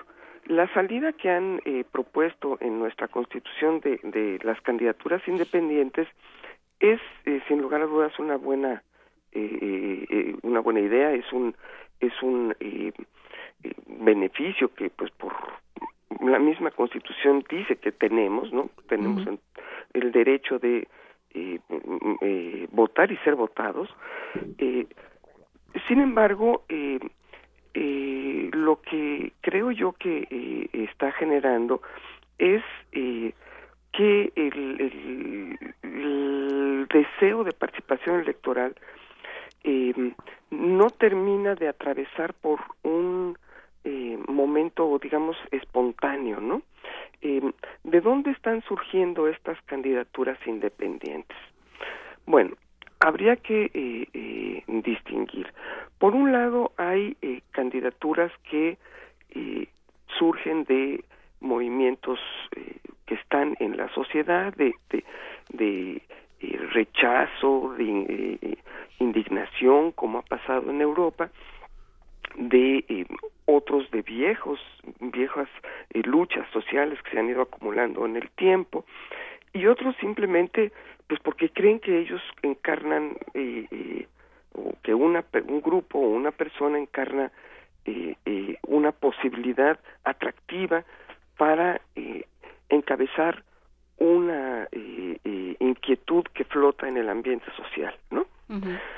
Eh, en cualquiera de las circunstancias, si estos candidatos tienen eh, eh, una fuerza arraigada en, el tejido social o si desean construirla, en cualquiera de los casos, la tarea implica un esfuerzo que va más allá del interés, digamos, del transmitir el mensaje de boca en boca o utilizando los medios eh, que tenemos a la mano de teléfono celular en teléfono celular, ¿no? O a través de los sistemas, las redes sociales o eh, estos estas vías que tenemos hoy a la mano. Eh, ¿Qué pasa? Eh, sí, ciertamente se puede recoger ese descontento, pero es muy difícil que ese descontento eh, se vuelque en un movimiento que eh, vaya a la defensa del voto eh, sin una claridad de, de proyecto político. a mí me parece muy interesante, me parecen muy interesantes dos de las candidaturas que se han eh, lanzado hasta hoy. Hay otras, ¿no? Tenemos, por ejemplo, hace meses mm, o mucho tiempo, Pedro Ferriz de Con ha dicho que quiere ir como candidato independiente, eh, muchos lo han señalado. Me parecen muy interesantes y mucho más serias la candidatura que o el movimiento por una candidatura independiente que encabeza, eh, como han ustedes señalado, eh, Álvarez y Casa. Me parece muy interesante el movimiento que eh, ha promovido Cuauhtémoc Cárdenas. Me parece muy interesante el llamado a un candidato, una candidata indígena que eh, eh se encuentra auscultando el eh, movimiento zapatista. ¿Por qué? Cada uno de ellos tiene evidentemente proyectos políticos distintos. Bueno, eh, eh, no conozco y efectivamente todavía no está delineado el proyecto que eh, encabezaría Álvarez y Casa, su llamado es muy abierto y es incluso a construir ese movimiento. Y lo mismo sucede con el de Cuauhtémoc Cárdenas, que va más avanzado, porque tienen, digamos que muchos más años eh, trazando una propuesta eh, de un país distinto. Eh, en, en, en, los documentos que he tenido oportunidad de leer, porque están en sus páginas de Internet, no encuentro de todas maneras una, ni en el de Cuauhtémoc Cárdenas, ni tampoco, mucho menos en el de Álvarez y Casa, no encuentro el objetivo de alcanzar el poder para eh, eh, eh, hacer con ese instrumento un cambio o hacia dónde el cambio recogiendo esa inquietud de descrédito del ejercicio de gobierno, de descrédito sobre la capacidad de llevar adelante al país con los instrumentos de las políticas que desde hace 30 años se han implementado y, que, y que en el nuevo contexto además están en, en su fase final, ¿no? O sea, lo que dices es ni, ni Álvarez y Casa ni Cuauhtémoc Cárdenas dicen para qué, o sea, una vez que lleguen, ¿qué va a pasar? Pues es que no tenemos claro cuál es, cuál, o sea, sí sabemos que, que, que dicen, bueno, vamos a regresar, vamos a, a, a, darle a la sociedad un mejor país, ¿no? Uh -huh. Y en eso pues todos queremos. No queremos gobiernos corruptos, todos lo queremos. No queremos eh, eh, que el narcotráfico infiltre las filas de los aparatos de eh, eh, ejercicio del de, poder ejecutivo el, y sobre todo del poder judicial. Pues sí, todos lo queremos. O sea, son son muchas buenas intenciones, digamos, en donde todos estaríamos de acuerdo, o por lo menos la mayor parte de la sociedad que estamos padeciendo desde hace muchos años estos gobiernos ineficientes y eh, plagados de ladrones, ¿no? Uh -huh. En eso, en eso creo que coincidimos buena parte de la sociedad. Pero ¿cómo van a dar trabajo? ¿Cómo van a generar eh, eh, riqueza? ¿Qué tipo de, de, de, de, políticas económicas son las que van a construir de cara a la crisis en la cual nos encontramos y que eh, va, bueno, a ser una tendencia de profundización? ¿Qué van a hacer para evitar que evidentemente pues no se gobierna con una sola persona, ¿no? Sí, que ¿cómo van equipos... a navegar una partidocracia? Exacto, ¿cómo, cómo van a evitar que eso suceda eh, eh, de cara a un Congreso de la Unión donde eh, predominarán los partidos políticos? Y luego, ¿cómo se van a salvar, eh, que esa es la gran pregunta, ¿no? De, eh, de que su falta de credibilidad, más bien, de que no les llegue la falta de credibilidad, no los alcance, ¿no? Todos los ciudadanos se convierten en políticos cuando empiezan a hacer política como profesión, ¿no? Cuando empiezan a ganar dinero por hacer ese trabajo. Digamos, ¿cómo van a mantenerse en la posición de ciudadanos en el gobierno sin ser mal vistos por la ciudadanía? O sea, ¿cómo van a romper ese círculo vicioso en donde eh, tan pronto la gente eh, toca esos espacios, pues eh, eh, comienza a ser responsable de lo mal que le va a la sociedad, ¿no?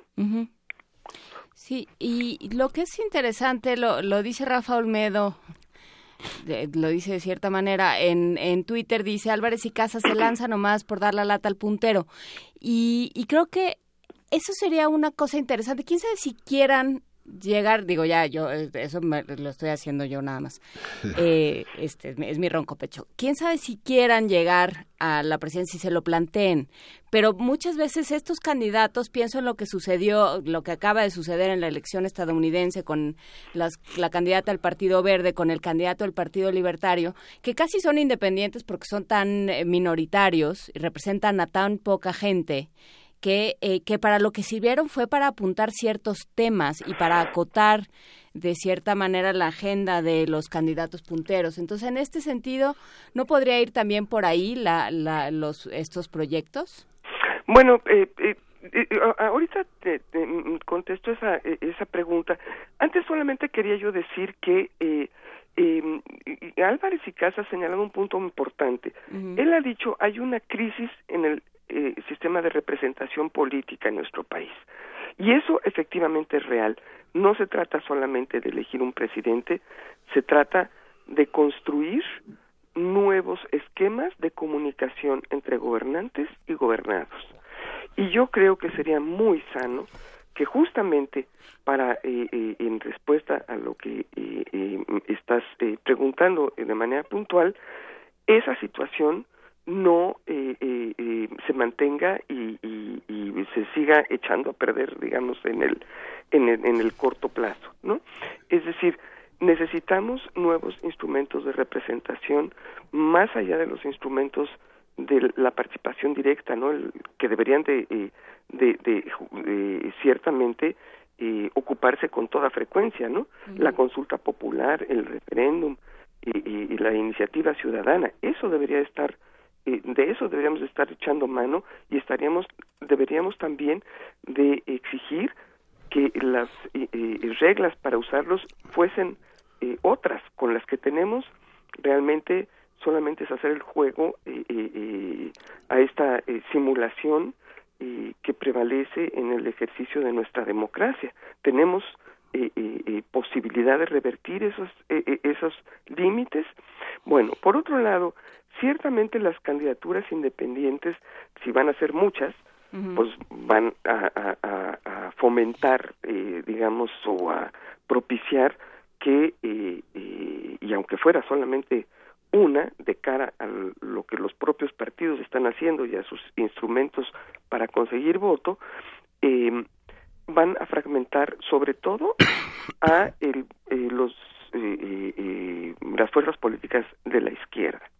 Y eso es una situación que por un lado sí debilita la posibilidad de un cambio en la presidencia pero por otro lado quizá también eh, si llegaran efectivamente a levantar un movimiento importante como ocurrió en otras partes del mundo, eh, eh, por ejemplo el ejemplo de Podemos, que eh, gusta mucho a, las izquierdas en nuestro país, bueno, es un movimiento que nace de abajo, nace de la indignación de la sociedad, ¿no? o el de los indignados se llamaban ellos, o se siguen llamando.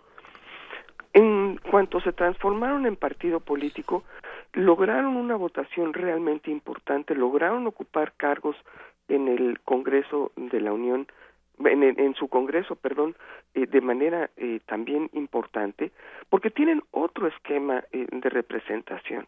En nuestro país, y si pasa la ley de que se disminuyan los diputados plurinominales, pues todavía la vamos a tener más difícil, ¿no? Bueno, eventualmente, si hay un, un, nacimiento, un surgimiento de, un, eh, eh, eh, de una movilización importante a favor de un solo candidato, yo creo que ese candidato no tendría por qué estar esperando hasta alcanzar una parte importante de los votos para formar un gobierno distinto. Yo creo que todas esas iniciativas deberían ya estar trabajando en un gobierno de coalición desde ahora. Deberían estar eh, eh, eh, pensando en que solos ninguno va a poder gobernar. En nuestro país el máximo de votos alcanzado por la oposición ha sido lo que en algún momento logró López Obrador, que ni con eso gobernaba todo el país, ¿no? Eh, digamos, aunque fuese más de la mitad, un poco más de la mitad, implicaba que tenemos una sociedad fragmentada en dos, mucho más seriamente que lo que lo tienen los norteamericanos, donde eh, votaron a favor de un candidato que por su sistema no ganó y ahora los gobierna otro que eh, no cuenta con la mayoría, pero tiene los instrumentos para eh, eh, hacer lo que está haciendo, ¿no? Desafortunadamente. En México, por nuestro sistema electoral, más valdría que esas iniciativas de transformación se estuviesen tejiendo de manera abierta, de manera muy amplia, discutiendo de manera constante para llegar a acuerdos y eh, construirlos desde ahora.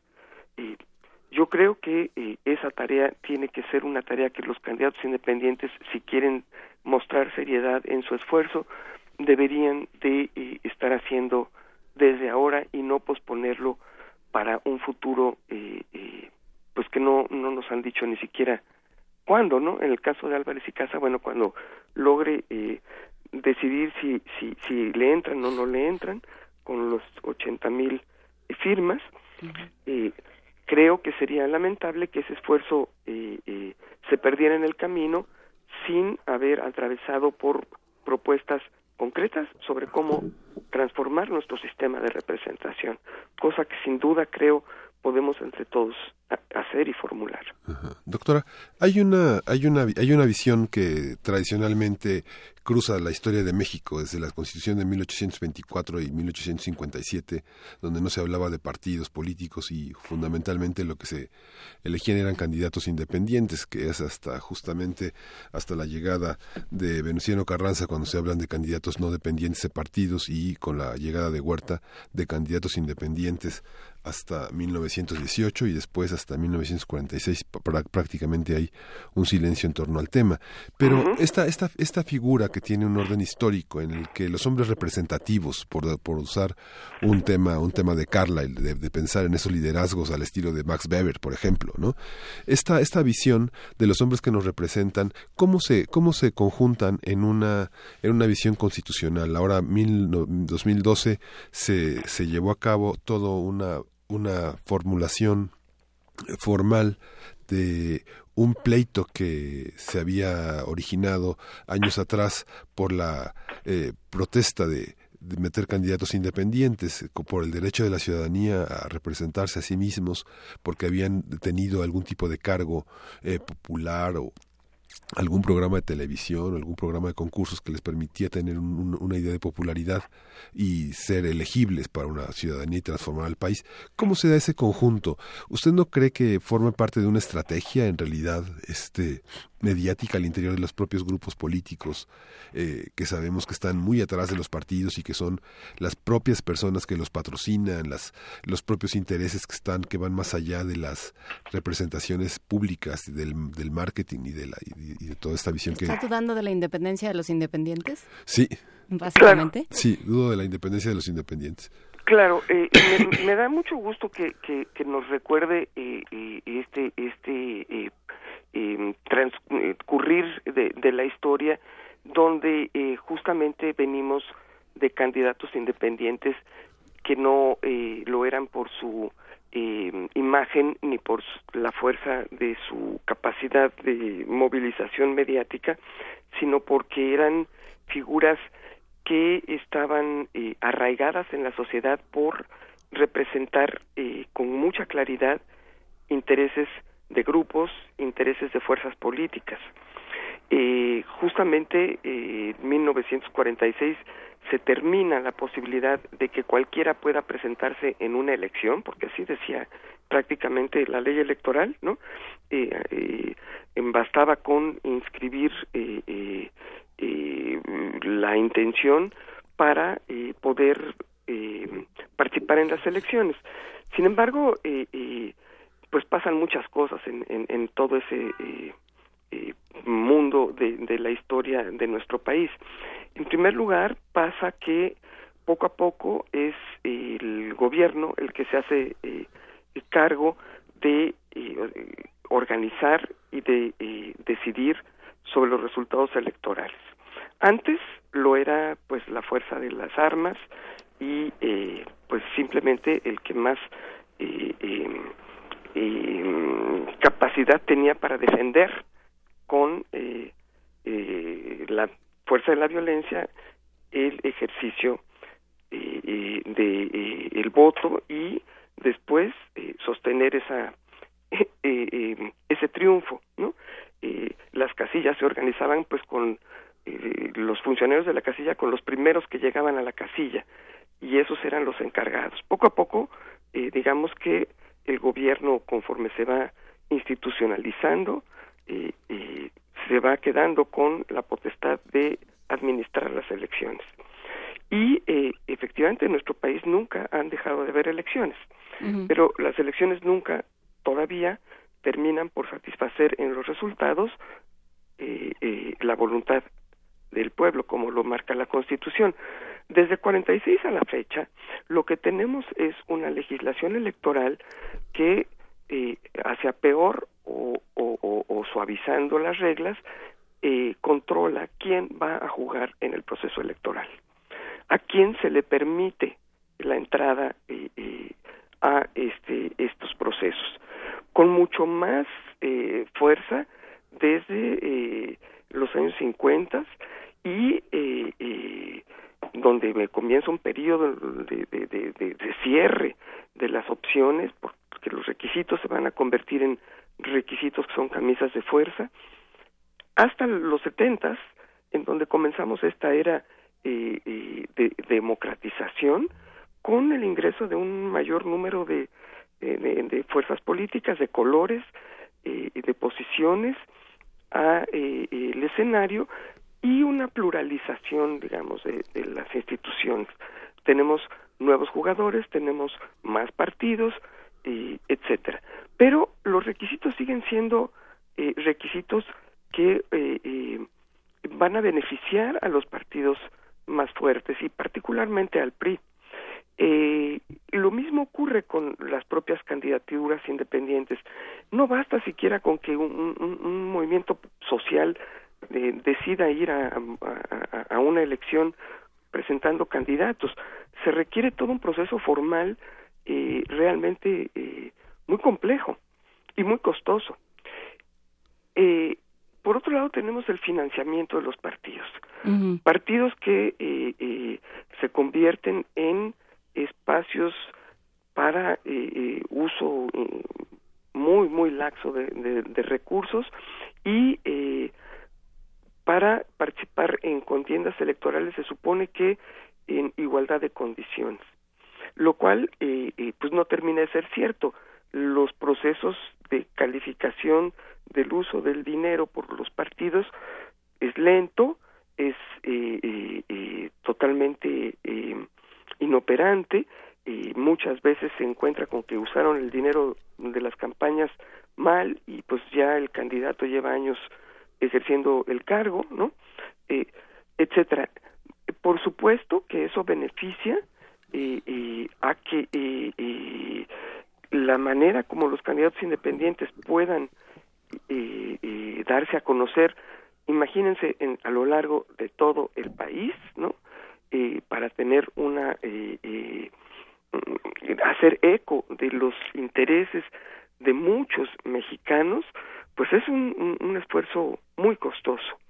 Y eh, por supuesto que eso pasa por los medios de comunicación, que seguramente eh, muy interesados en eh, los negocios que la política genera, intervienen en ocasiones simplemente para, para su propio negocio y en otros para establecer acuerdos que en el futuro les brinden algún beneficio. Claro que los medios de comunicación se meten en, en, en la política, eh, no es un caso extraño el de nuestro país, así sucede en todo el mundo, pero también eh, hay espacios, hay sociedades donde eh, no es necesariamente el gobierno quien controla los medios, sino también la propia sociedad con su capacidad de eh, eh, con su eh, capacidad de ejercicio crítico y con su capacidad también de movilización. En fin, eh, que los medios se vayan a meter en la promoción de los candidatos independientes seguramente ocurrirá, sobre todo mientras nuestras reglas electorales beneficien a los partidos y no a la sociedad, ¿no? Claro, es, es interesante la reacción a lo de Álvarez y Casas sin que a mí me parezca, o sea, sin que yo tenga ningún tipo de afección por ningún candidato de los que están ahorita. Eh, pero es interesante la reacción porque aparentemente odiamos a los partidos, pero cualquiera que viene de fuera de los partidos nos parece altamente sospechoso. Entonces, creo que está habiendo un cambio en la sociedad, ¿no? Un hartazgo frente al sistema de partidos, pero tampoco hay una manera, hay una posibilidad que nos parezca legítima de abrir el, el espacio. Las leyes no benefician, como lo dice bien Marta Singer, no benefician y no propician que, que haya este tipo de propuestas. Eh, se necesita muchísimo dinero, que también hay que averiguar de dónde sale, ¿no? porque ahí está el otro tema. Y al mismo tiempo estamos muy reticentes, o sea, ya la sociedad mexicana yo creo que ya no se quiere mover para ningún lado. Los partidos nos dan horror, pero los independientes Dan desconfianza. nos dan desconfianza. Sí. Entonces, ¿para dónde nos hacemos, Miguel Ángel Quemain? No, eh, es que hay una cosa cultural también muy importante, desde el desprestigio que han eh, tenido los di- diputados y senadores que son originarios en la en la visión de la, de la vi- de la vida de los espectáculos, de las telenovelas y de la farándula. Yo creo que ha, ha- ha terminado por hundir la figura de si algo le quedaba de vida a la del caudillo, ¿no? Que yo creo que ya esa esa visión eh, está lejana de toda la defensa de los derechos ciudadanos y, personales, eh, de los derechos de las personas, y hace que ninguna persona sea capaz de definir por su propia personalidad la defensa de nadie, ¿no? sino que en realidad son organizaciones y son proyectos. Yo creo que tal vez la última visión era Zapata, Madero, este, esos, candidatos este, independientes. Creo que después ha sido muy difícil. La, la, visión de los luchadores como, no sé, como López Obrador o Cuauhtémoc Cárdenas, Eberto Castillo, Rosario Ibarra, este, mucha gente que ha incursionado, incluso alguien que viene del medio del espectáculo, que tuvo una enorme credibilidad, como María Rojo, por ejemplo, ¿no? Son personas que tienen una, una visión distinta. Yo creo que ya este, las personas del mismo sexo que se casan, que adoptan, este, que, que, que se quieren, que quieren vivir solos o no, este, lejos de los padres o cerca. Yo creo que ya sabemos que en ninguna familia puede contener todos los deseos que puede expresar una persona y que tenemos que respetarle que los, y que los candidatos independientes yo creo que no lo no lo no lo conjuntan este doctora es que es que eh, yo creo que lo que a veces se les olvida a nuestros eh, eh, líderes o quienes se asumen como líderes políticos es que les falta justamente la construcción de ese liderazgo desde abajo. Los liderazgos no se pueden construir de arriba para abajo. Nacen cuando son legítimos de la conjunción de fuerzas en un eh, proceso de eh, mm, de construcción de objetivos comunes. Los movimientos sociales nacen porque hay un objetivo claro, con una visión clara eh, de hacia hacia dónde, lo cual no quiere decir que los movimientos sociales puedan ocupar el espacio de los partidos. Simplemente lo que estoy diciendo es que las candidaturas, mientras las sigamos teniendo como candidaturas que se proponen desde arriba para ver si la sociedad y se las echan a la sociedad a ver quién las agarra, pues eso no va a cuajar en procesos que tengan la fuerza suficiente para eh, eh, eh, alcanzar los propósitos. por eso empezaba yo mi comentario señalando que lo que echo de menos es esa capacidad de formular objetivos de manera clara. Mm, mm, tenemos a lo largo y ancho del país constantes eh, momentos y procesos de rebelión, constantes y frecuentes procesos de eh, eh, exigencia, de protesta social que no acaban de ser conducidos bajo un liderazgo independiente, llamémoslo así, en los términos de estas candidaturas independientes, que recojan todas esas eh, voces. Eh, es es em, interesante cómo em, la fundamentación, digamos, que da a conocer el em, eh, movimiento zapatista cuando propone que van a tener una candidata independiente, hacen un recuento de sus demandas ¿no? Hacen un recuento de eh, cómo esas demandas no han sido atendidas. En el caso de eh, la candidatura de Álvarez y Casa, hay un eh, bosquejo en los documentos que tienen en su página de por qué lanzar una candidatura de esta naturaleza. Lo que no han alcanzado, creo yo, a identificar es dónde están las organizaciones sociales que coinciden con esos propósitos. Es decir, estas, este, este em, vincularse entre organizaciones que luchan, que protestan, que demandan y candidaturas independientes no se ha construido. Ese puente no se ha construido y mientras no se construya vamos a seguir teniendo dos eh, vías que caminan paralelas y que a lo mejor en el infinito se junten. Ojalá, ¿no? Que es el reclamo social con eh, las fórmulas para eh, acceder a eh, la posibilidad de la transformación, ¿no?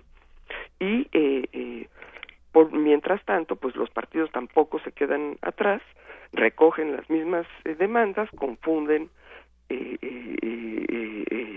en sus propuestas, porque bueno, pues por supuesto que ningún partido va a eh, publicitar en sus campañas que desea que la corrupción se mantenga, ¿no? Aunque en el camino sigan eh, eh, comprando votos.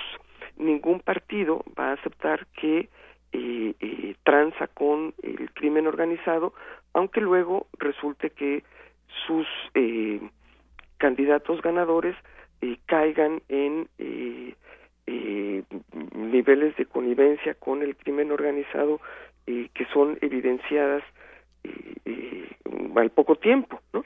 etcétera. O sea, eh, tenemos que enfrente un problema realmente de dimensiones muy serias y, y complejas. ¿Cómo se construyen esos puentes comunicativos? Por eso el tema de la representación es importante. ¿Cómo se está abonando en la transformación de esos eh, canales de comunicación donde las demandas eh, de la sociedad se transforman en eh, propuestas. Y ahí la tarea no puede ser de una sola persona. También sería muy injusto decir que, bueno, pues que a Álvarez y Casa se le ocurra, ¿no? O que a eh, eh, el, grupo que eh, anima la can- otra candidatura independiente encabezado por Cuauhtémoc Cárdenas pues, se les ocurra. Yo creo que ahí hay un trabajo conjunto de eh, las organizaciones de la sociedad, de los grupos que reclaman derechos, eh, en construir esos puentes comunicativos para contar con liderazgos auténticos que tengan eh, resultados exitosos, ¿no? En efecto, habrá habrá que ir viendo qué sucede, ¿no? Desde luego están ahí esas candidaturas, están ahí esos cuestionamientos, eh, la, eh, la respuesta que ha tenido Morena, que han tenido otros eh, miembros eh, afines a lo que se llama la izquierda mexicana, decir vienen a quitarnos votos, que fue también un poco la queja con Patricia Mercado en su momento, y que bueno, habrá que ir viendo si las opciones que tenemos no nos gustan, ¿qué vamos, qué vamos a hacer? ¿Qué vamos a hacer con ellas y qué vamos a hacer sin ellas también? Hay muchas, muchas, muchas, eh, eh, eh, eh, hay muchos ejemplos de eh, qué hacer. Eh, a lo largo de todo el país eh, vemos cómo la gente se organiza para defender sus derechos. Y creo que el problema es justamente que los partidos han dado eh, eh, la espalda a esas protestas y que eh, eh, pues en la medida en que esas protestas eh, van creciendo eh, requieren de una lectura diferente entre los unos y los otros. Digo, por señalar solamente un caso, de los maestros en, en estos muchos años ya del sexenio de Enrique Peña Nieto, pues no han dejado de estar en las calles y protestando. Eh, tras la desaparición de los jóvenes normalistas de Ayotzinapa, lo mismo, hubo toda una movilización social que, eh, y la hay, que eh, eh, reclama eh, un sistema de justicia distinto y que exige rendición de cuentas. Hay eh, eh, un, un sentir eh, popular que eh, se levantó eh, y que luego fue eh, diluido eh, momentáneamente tras el incremento en el precio de la gasolina. Tenemos, eh, digamos que, un contexto internacional francamente adverso, ¿no? Un, un momento donde la relación con Estados Unidos obliga a que nuestro país cambie el rumbo de su política económica que ha fracasado durante eh, estos 30 años y eh, lo que no tenemos es eh, la capacidad todavía de articular una, eh, pro- una- un, tejido que amalgame todas esas inconformidades. Y creo que los eh, candidatos independientes que están eh, alzando la mano para participar no solo deben de eh, eh, mostrar eh, su voluntad, sino también de recoger el, lo que la propia sociedad está proponiendo y transformarla en un proyecto que permita articular todas esas voluntades. Pues habrá que seguir viendo cómo, cómo avanza esto y cómo llegamos al 2018, que parece que va a ser pasado mañana y todavía nos falta más de un año. Muchas gracias. Yo lo que único que creo es que después de este 2018 seguramente vamos a contar con otra ley electoral y, ahí dependerá mucho de eh, eh, pues la fuerza de eh, la sociedad movilizada, el impedir que vaya para atrás, como está ocurriendo con la ley de seguridad, que eh, justamente es un anuncio de otros instrumentos que se tienen para evitar eh, pues que eh, eh estas eh, mm, expresiones de la sociedad puedan darse de manera franca y abierta en estos espacios democráticos que se han ido construyendo a lo largo de mucho tiempo. La participación ciudadana, justamente, es lo que la ley de seguridad va a, frenar. Yo creo que, si, no se tiene cuidado, ¿no? Yo creo que sí, eh, eh, por eh, querer construir un terreno en donde se tenga claridad de hasta dónde puede caminar el ejército y con qué marco. De pasada, me parece que hay el enorme riesgo de que se construya como pues un, un, capítulo eh, que limite eh, la libre expresión. Pues sí. Un capítulo autoritario. Un capítulo autoritario. Tenemos que poner atención y no dejar que esto suceda. Muchas gracias, Marta Singer, de la Facultad de Ciencias Políticas y Sociales de la UNAM, por esta conversación. Que tengas una buena semana. Igualmente, muchas gracias. Hasta luego. Muy buen día. Y nos vamos a la curaduría de Dulce Huetes, más ya nos vamos punto. Este, muchísimas gracias a todos los que estuvieron con nosotros, todos los que hicieron posible este programa. Muchísimas gracias Miguel Ángel Quemay, nos veremos mañana. Gracias, por aquí. Nos vemos mañana. Ya estará Luisa Iglesias y ya estaremos ya de vuelta a todos. Y nos vamos con Río Bravo de Gabriela Ortiz. Esto fue Primer Movimiento, el mundo desde la universidad.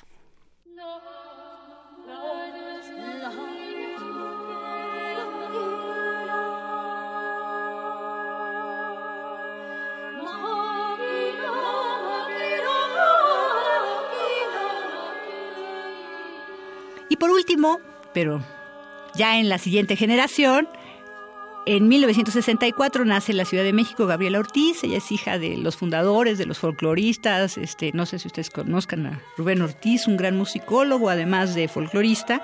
Gaby Ortiz, que ya está en, el, en 1964, en la década de 1960, en donde cada vez yo lo que sí puedo observar es que la educación de las compositoras es muchísimo más rigurosa, se afanan por tener no solamente una maestría o doctorado, a veces otros posgrados, y entonces están en un estudio permanente, constante. Ella estudió composición primero con Mario Lavista en el conservatorio y también paralelamente con Federico Ibarra en la UNAM después en la Escuela de Música y Drama de la Guildhall de Londres y el doctorado en composición electroacústica con Simon Emerson en la Universidad de la Ciudad de Londres. También ha recibido numerosos premios, de hecho es integrante del Sistema Nacional de Creadores, apenas en este 2016 recibió el Premio Nacional de Artes en la categoría de música de artes y su estilo, hay que decirlo, sintetiza tanto las tradiciones europeas como los recursos nuevos en la música contemporánea. Esto se llama a veces técnicas extendidas. ¿Qué es esto? Que se toquen los instrumentos en una forma no convencional. Esto es, que se pegue al violín, que se raque, otra cosa que se les ocurra o que se les ocurra más bien a los compositores que no tenga que ver con el uso tradicional del violín. Bueno, y de ella vamos a escuchar Río Bravo, es una composición que hizo en el 2009, eh, inspirada en las maquiladoras de la frontera norte. Es para sexteto vocal femenino en esta versión y copas de cristal, porque dos años después hizo otra versión nada más para bajo barítono, copas de cristal y el ensamble Onyx, que inclusive la tienen grabada. Esta música está grabada, la de Río Bravo para sexteto vocal femenino y copas de cristal de Gaby Ortiz, en la música del álbum Ríos de Evolución. Es un CD de los sellos con Aculta Fonca e Ikari Records e interpreta Tuumben Pash.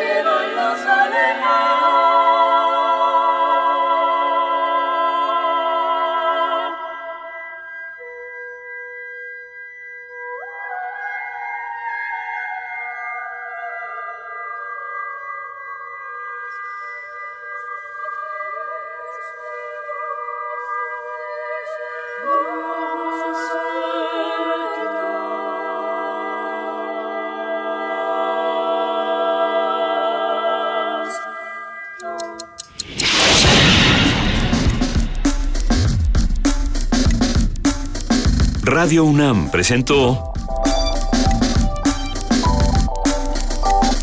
Primer Movimiento. El mundo desde la universidad.